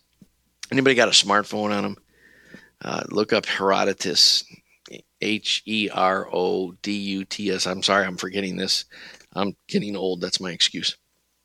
uh, I don't know what your excuse is, but uh, I'm I'm old and decrepit. I, I have a slight case of old timers disease. So, um, so Herodotus is called by called the father of history, or the father of modern history, because of his it his. Um, um, interviewing eyewitnesses. What does it say about what he the book he wrote? Just, yeah, can you Google it just a little bit? Uh, the father of history, first conferred by Cicero, the first historian known to collect materials systematically encrypted, historical narratives, the histories, his masterpiece, I guess of the Greco-Persian Wars. Okay, of the uh, yeah. So, you know, he's the Greco-Persian Wars or the Persian Wars. He's the he's the writer of those. Thank you. So now, um, the criticism that came against Herodotus eventually is that he just accept people's witness without cross-examining or doubting their witness or sub- subjecting it to any systems of verification. So along came another historian named Thucydides, who wrote the Peloponnesian Wars, and uh, Thucydides uh, is called the father of scientific history and then that's that scientism. He should be called the father of critical history or the father of I doubt it history. you know, in other words, he basically began to to to apply what we do in legal and historical proof, like is the witness biased? And we're, we're, remember, we're talking about the limitations of all these systems in history or in legal proof. Is the witness lying? Or did they missee some things?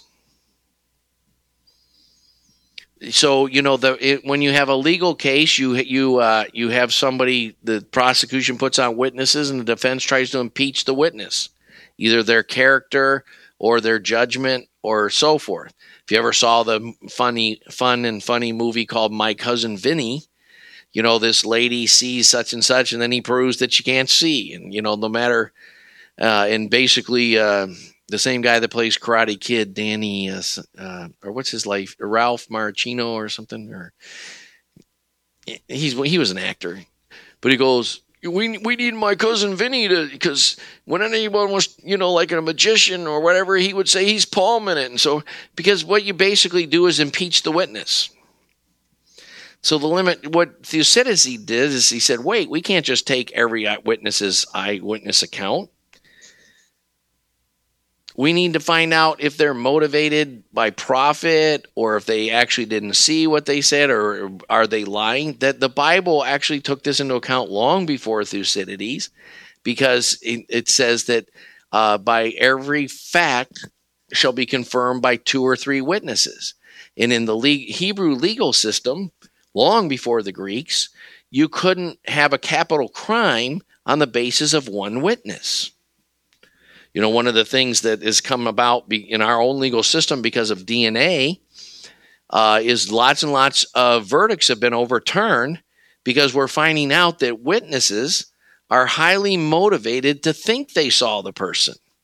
And there's a way that the uh, the police and so forth can can kind of uh, can kind of influence the witness to want to say that's the right person.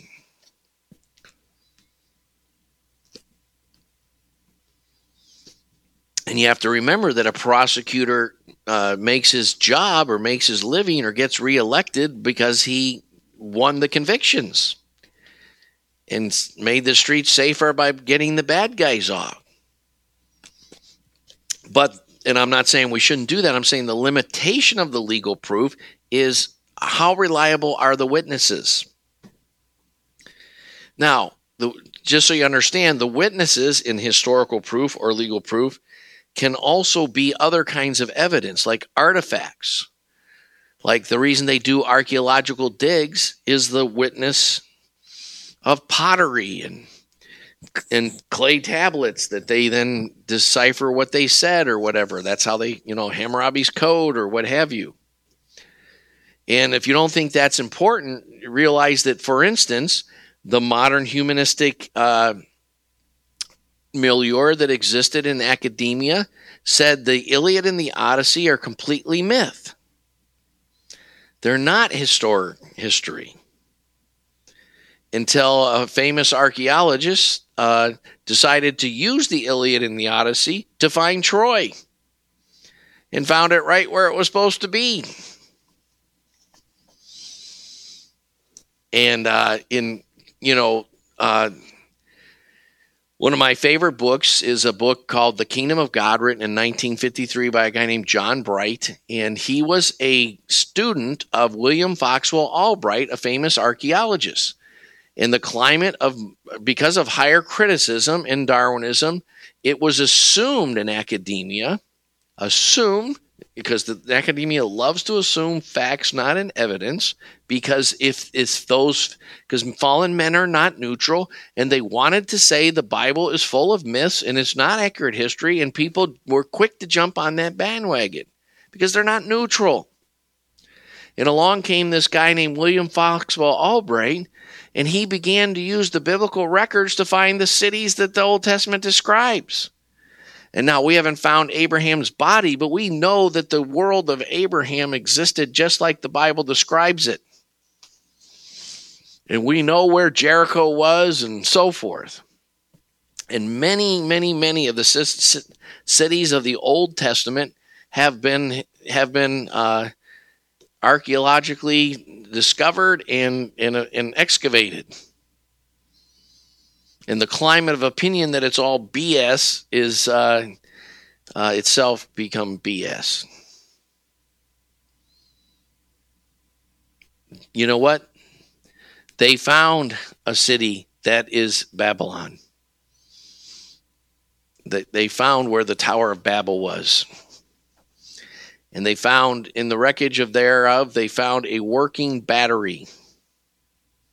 If you remember, God said that because they have all of one language and because they were defying the biblical mandate to spread out and be fruitful and multiply and subdue the whole earth, and they were building one civilization against God. They were building that. That's the whole point of the tower. It's a type of mountain of uh, it's man-made mountain. You know, if you go back and if you want to know more about this, uh, listen to my Sunday podcast about mountains in the Bible. And, uh, you know, the Lord basically said, nothing shall be impossible to them. And science was set back thousands of years because God confused their languages and spread the people out to, to civilizations all over the planet.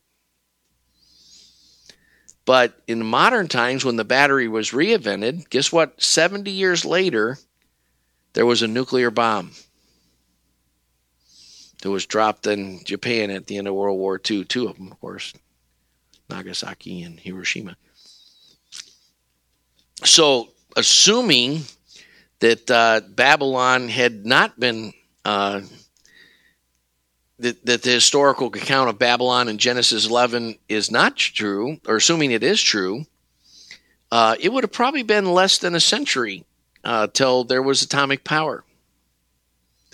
And you know what? God, in His wisdom, wasn't ready for the earth to have atomic power. There was more to be done. Now, if you're an atheist, you would hate what I'm talking about Of course, you'd hate everything I've been talking about, but uh, you hate reality. Um,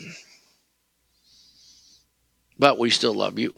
So, artifacts, forensics, DNA, all of these are types of witnesses and part of the historical legal proof. The limitation is, is of course, cross examination for the reliability of the witness. Is he lying?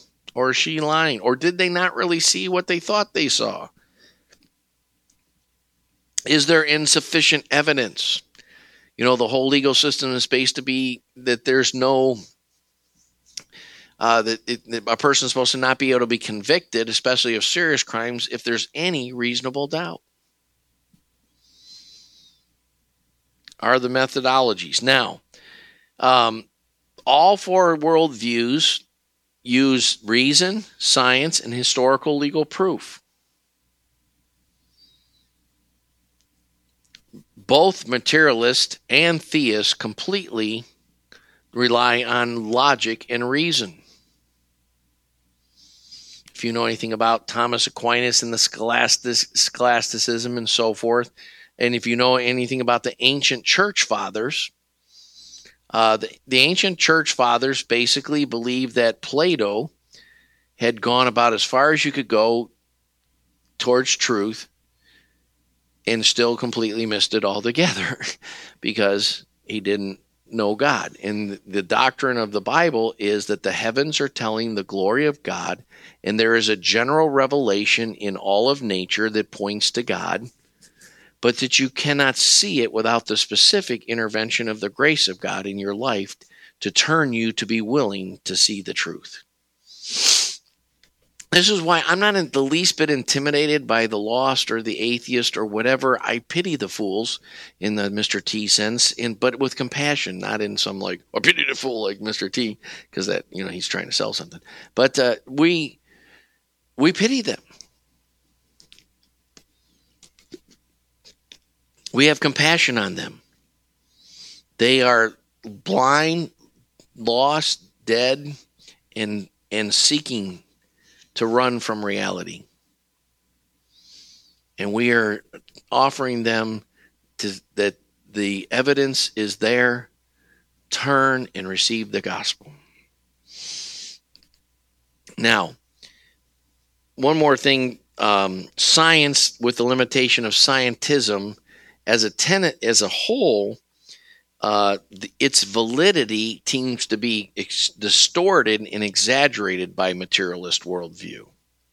But both Christian, Judeo-Christian, and and um, materialist would would agree that science has validity. I forgot to mention one other uh, problem with science. Science also is based on a concept called uniformitarianism. And uniformitarianism is the assumption that all the laws of physics, biology, chemistry, etc., that are working today have always been working. But see, science can't say that. Science assumes there can't be miracles and interventions in science, but that's an atheistic assumption that assumes facts, not in evidence. And we don't know if perhaps before the flood of Noah, if there were other scientific rules or processes. We don't know if God changed them at any point in time. They're his laws. And of course, a materialist who assumes there is no God could never accept that.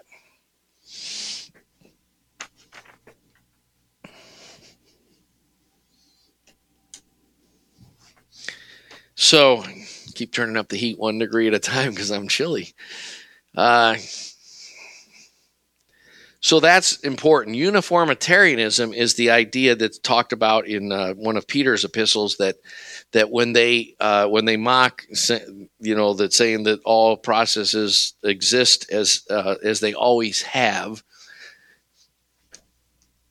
um, then they're you know they're basically assuming facts, not in evidence uniformitarianism is discussed by uh, Peter in, in, First or Second Peter. You can look look at it, look for it. Now, uh, so that's historical, legal proof, science, reason. Now, in both, all three of those are accepted by materialists and theists. We would we would say that as a Christian, you would say that man's reason is limited by his faulty assumptions by being lost and, and he's and he's highly motivated to do so. He's not neutral. We would also say that the same kind of thing exists in science and there's improper motivations. And frankly it's the same thing also in in in um, humanist views of history. They're highly motivated to to what we would call revisionist history to rewrite the history books to sell their worldview that's why the Enlightenment is called the Enlightenment. From a biblical point of view, it was a great leap into darkness.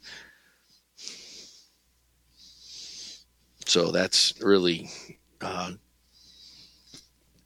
the Enlightenment uh, was not enlightening at all. It was man running from the light uh, and, and rewriting history. That's why I say uh, I tell people all this uh, all the time. Even though I was a Christian uh, from the, my freshman year in college and began to study biblical studies and worldviews and so forth, I had a master's degree in history before I began to actually know anything about history because I didn't really until after my master's degree start to read original documents and develop the critical resources to be able to question the historical revisionist views that, of American history, especially and other uh, aspects of history that have and, and really realize what the true history was. Because history is never neut- neutral. Now, on one more thing on historical legal proof, that brings into a thing called evidential apologetics, and that is are there evidences for the Christian faith? For instance, um, you know, there are great evidences that the world described uh, in the first 12 chapters of Genesis actually existed as it was. But nobody's found Abraham's actual body. When it comes to the resurrection of Christ, some of the things that you need to know, I would encourage you to read a couple books on that subject. Uh, of any of any area of evidential apologetics, that's the most important one, as Paul makes clear in 1 Corinthians 15. If if Christ didn't rise from the dead, we are of all men most to be pitied. So um, now you need to keep in mind that in Luke, Jesus says uh, when he's telling the par- parable of Abraham and Lazarus, he, uh, in Lazarus, uh, Abraham uh, says, "Go and send someone to my brothers to warn them." not to come here. Jesus said, if they, they have Moses and the prophets, if they will not listen to them, neither will they listen if someone rises from the dead. No, because man is so highly motivated to deny God and run from God and so forth that it doesn't matter how much evidence for the resurrection you present unless God grants them conviction of sin, confession of sin, and repentance and a willingness to receive the truth and want the truth, which is the work of God. We can only present it. And, but, like in Acts, it says, So therefore, all those he pointed to eternal life believed. If we proclaim the truth, the word of God will do the work it was sent to do. Right? So, now, um, with the resurrection, I just want to throw out a few of the main facts that you can read about in like Josh McDowell's uh, More Than a Carpenter or Lee Strobel's The Case uh, for Christianity or The Case for Easter or any of that. So um, look that up later, will you? Because it's actually a little distracting. Um, if if um, just write down the question and ask me later because it's that's okay. Uh, it's just a little distracting. So um, with the resurrection, here's what I uh, want to say some things. Um, if you want to read this, there's there was a good start for this would be F F Bruce F period F period B R U S B R U C E. Um, he's got a book called The New Testament Documents Are They Reliable? So, one of the things you have to know with the resurrection is there is considerable evidence that's incredibly or that's awesomely overwhelming that the New Testament documents are the most reliable documents of any ancient documents. We now know that the Iliad and the Odyssey are telling some actual facts about history, how accurate they are, and so forth. We can't go back and prove, but uh, but it's interesting that everyone believes that the Iliad and the Odyssey that you read in high school or that you used to before public school destroyed everything. But uh, oops, sorry, my bias. But um, the people used to read the Iliad and the Odyssey as like a normal thing in high school. Uh, everyone had to. And back in those days when we had education, um, nobody doubted that the Iliad and the Odyssey that you're reading is essentially an accurate translation of what Homer, uh, he was called the blind bard, and he was the writer of the Iliad and the Odyssey. And in, in, in a lot of ways, he was probably the first Greek historian. Uh, he should get more credit than he does. But uh, nobody doubts that what we have is essentially, essentially accurate. However, he wrote in the 8th century BC and the earliest existing manuscript we have of the copies of copies of copies, you know, the original thing they wrote is called the autographs, right? You should know that about the, if you're going to discuss New Testament realities with people. The original document that Paul wrote or Mark wrote or whatever would be called the autograph. None of those exist for any ancient documents. So what we have is copies of copies of copies without copy machines and without electronic copies, but because people took meticulous time to write uh, hand copies, we have relatively accurate copies. And the earliest one we have for the Iliad and the Odyssey is in the 8th century AD, 1600 years later. Yet nobody doubts its reliability. But when it comes to the New Testament, we actually have fragments of copies that exist from the first century.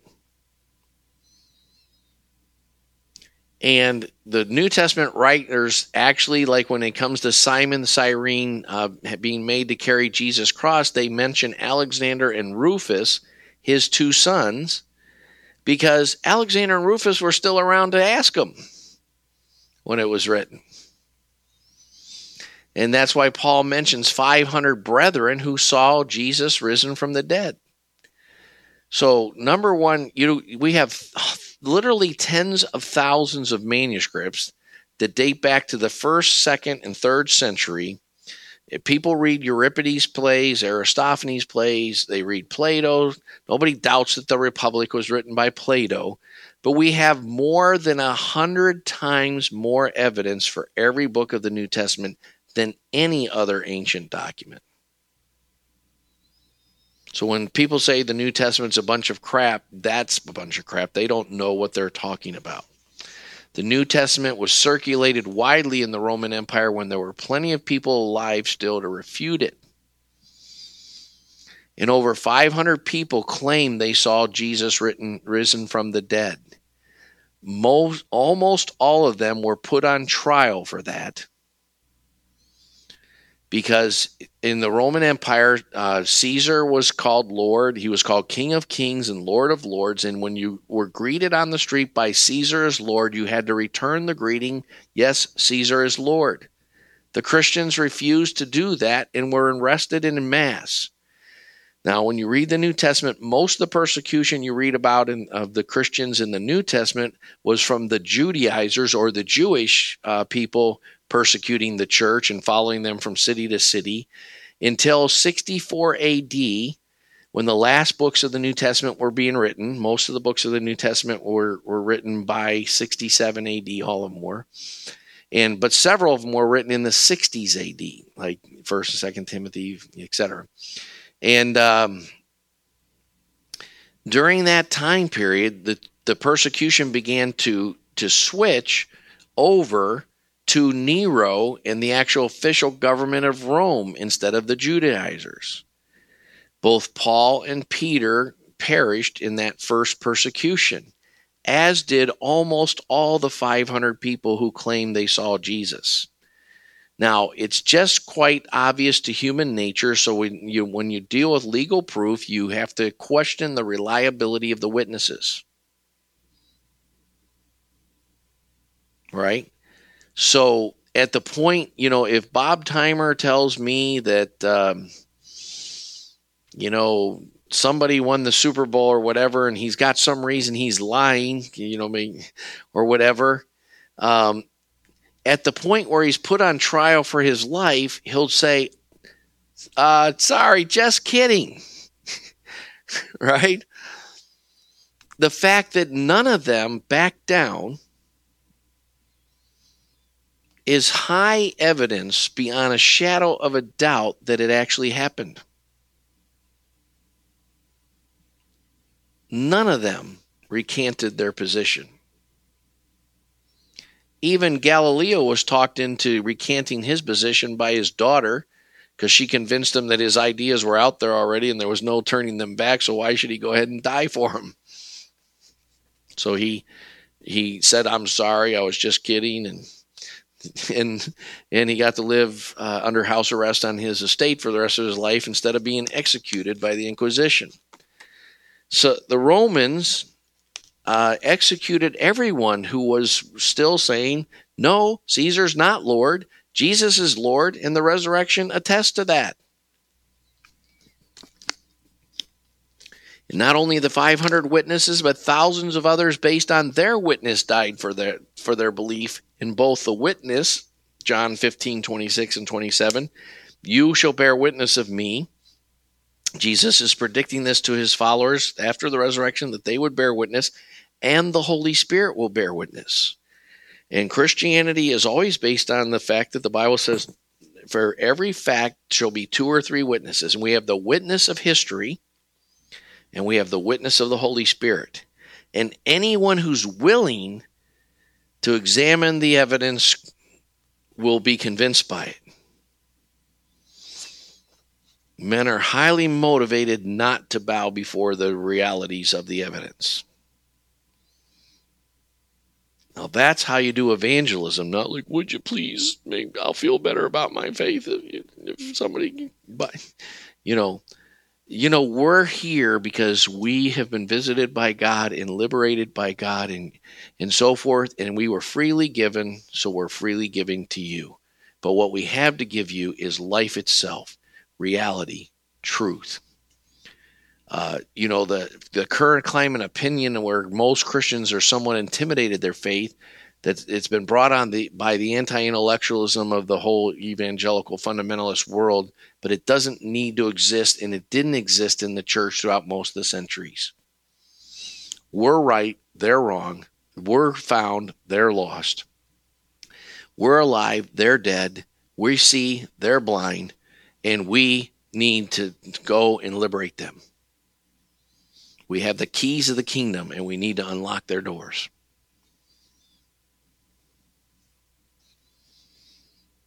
Now, finally, uh, now uh, one more thing on the historicity and so forth. Read more stuff on it. I'm just t- glossing on the some issues. Another very um, reliable attestation to the factuality of the resurrection is this: the Gospels record that women went to the gravesite first and that women saw Jesus first.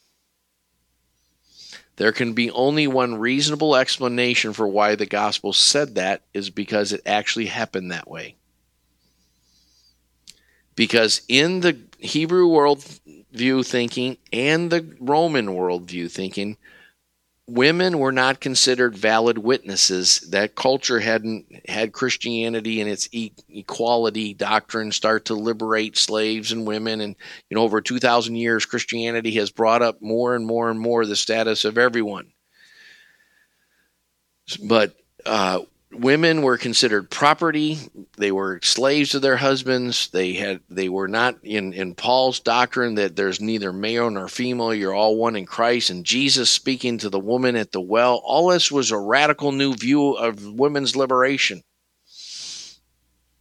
And the fact that jesus chose to appear to women first can only the and the disciples decided to record that in the gospels can only be explained by the fact that that's how it happened.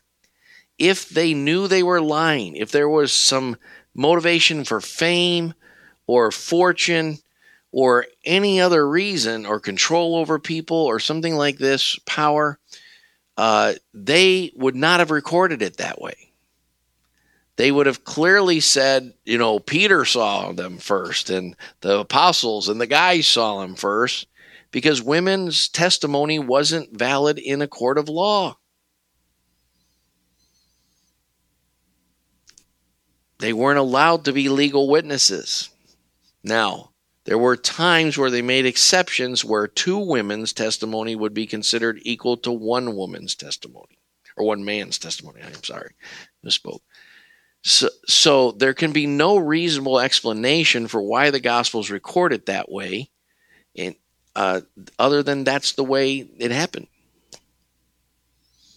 So, and if you would care to study it out, there are more and more and more such legal and historical proofs uh, for the reliability. Then, you know, uh, one of the things that happened with the modern higher criticism and evolutionary thinking that swept the Protestant church after the Civil War, called the called liberalism or uh, modernism, and the and, and it captured the entire mainstream Protestantism, and the fundamentalism was a reaction against that, and they had their own new modern ideas instead of going back to the ancient uh, biblical ideas of the in, in arguing that way.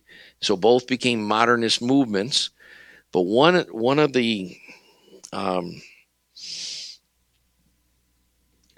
saddest realities about it is that they actually became so blind as to say, well, it's not important whether Jesus really rose from the dead or not, just that the disciples thought he did.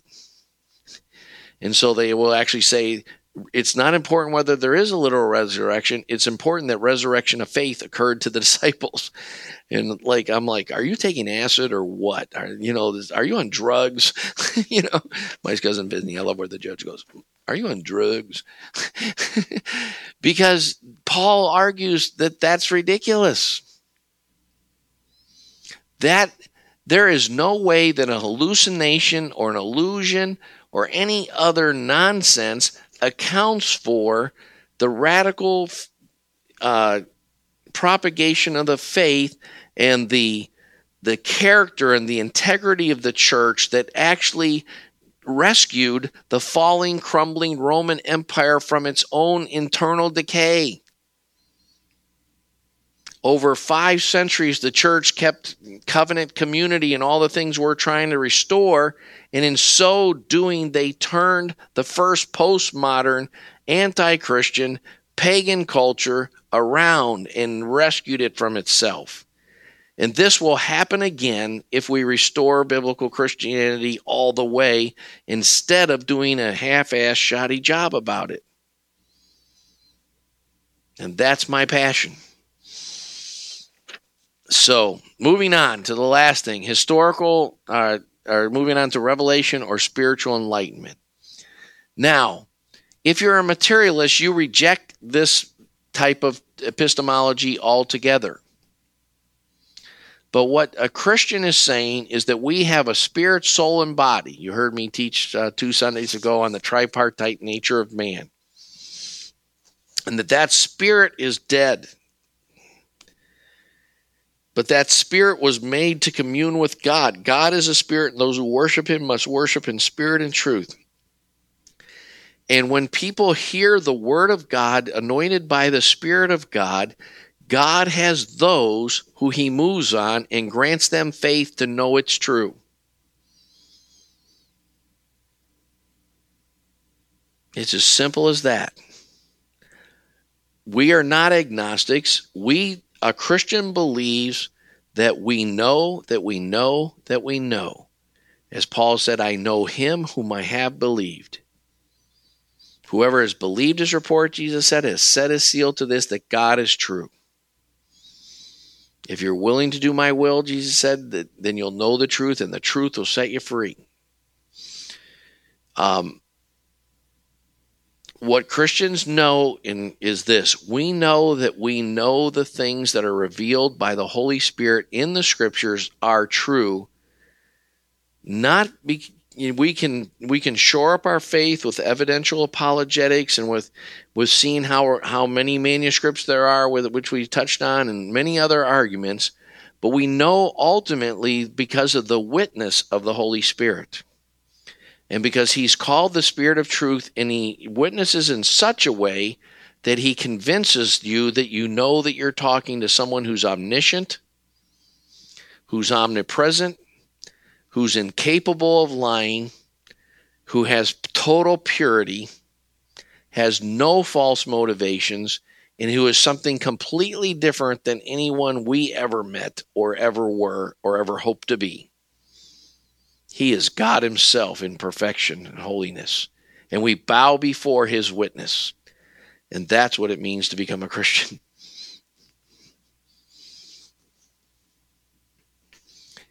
And uh, ultimately, a materialist cannot accept that. That's why Thomas Jefferson had what was called the Jefferson Bible. He he said, "I like the moral teachings of Jesus, but I just can't accept all this resurrection and healings and casting out demon stuff. So he said, I'm going to take all the supernatural parts out of the New Testament. He wrote this really little book.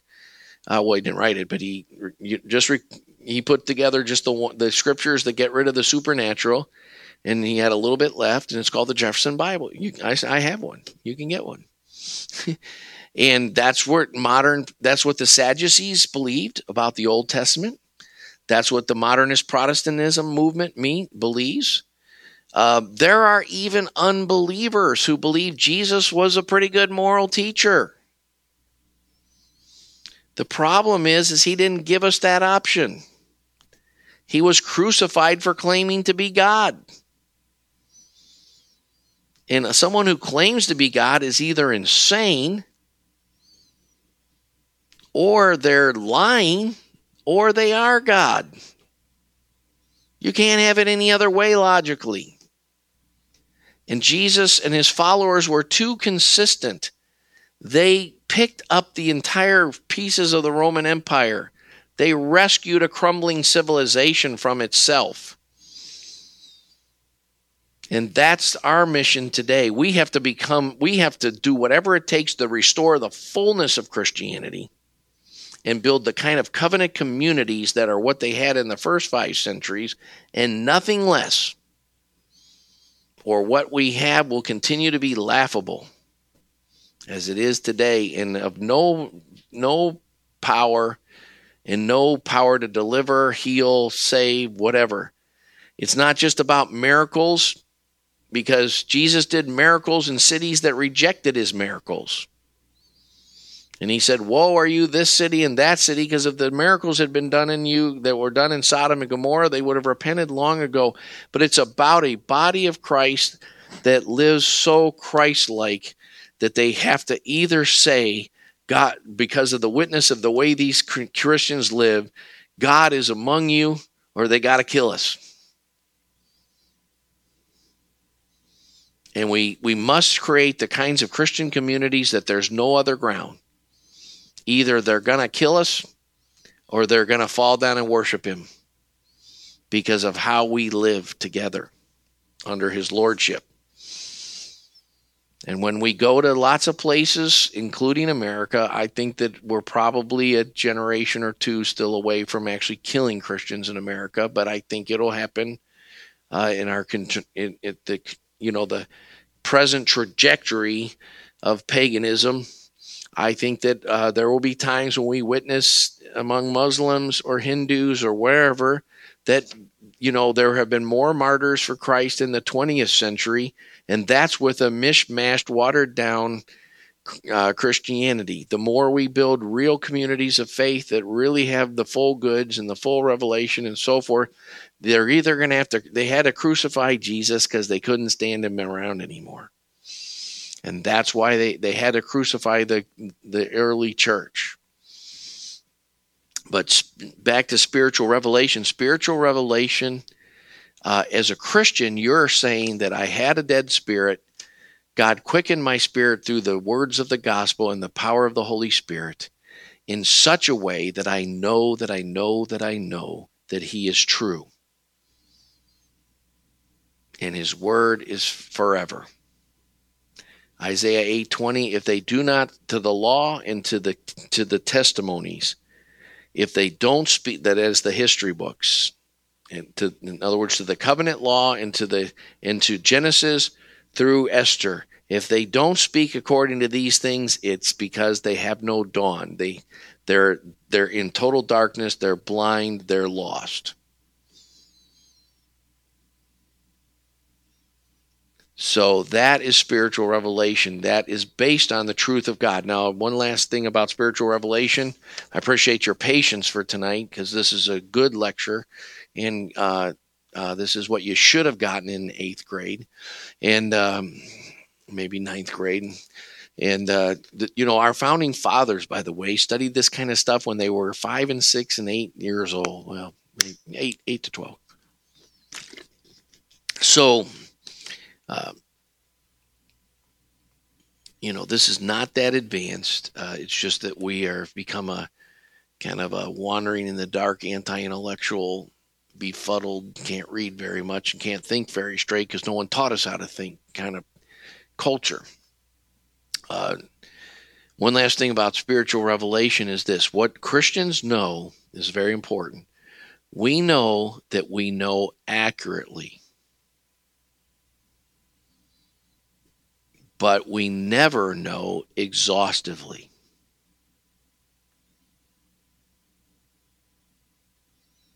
Now, that's really an important distinction, and that's the answer to the agnostics. The agnostics say because you cannot know exhaustively, there may come new facts that over that change the entire paradigm and way of looking at reality. So how could you never know anything? And they make a leap of faith to say, therefore, you, we know that you could never know. And we are not taking that leap of faith. He is revealing himself to us, and we are con- not taking a leap at all. We are convinced by him because of the awesomeness of who he is and because he is so worshipful. We know that what we know from Scripture, it, the, the living word of Christ is true. And we don't just hope we're right. We're and we don't deserve to be right. That's an important part of Christianity. We deserve to be running from the truth, blind, deaf, dumb, stupid, and pursuing that. We deserve to have a PhD in blind, deaf, dumb, and stupid, and uh, writing books about it and, and seeking it, as we all were until Christ inter- intervened in our lives. And He's offering that to you. And what when he reveals himself, what he reveals is absolutely true, infallible knowledge. But it's never we know it that we know accurately what he's revealed, but we never know it completely. As Paul says in 1 Corinthians 12, we know in part, we prophesy in part. But when we go to be with him, we'll know fully as we've been fully known. 1 John 3 says that we don't know, beloved, what we shall be, but we know that when he appears, we shall be like him. Whoever has this hope purifies himself. So all Christians are on a on a journey out of darkness into light, out of improper motivations into proper motivations, out of death into life, out of falseness into reality.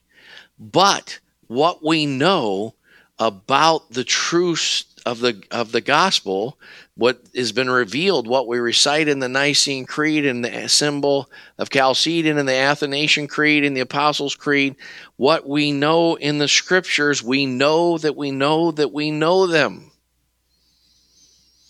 That's uh, you've uh, some of you or all of you are theology students in our systematic theology class, and you've studied the doctrine called the clarity of Scripture by the Holy Spirit, you're clear.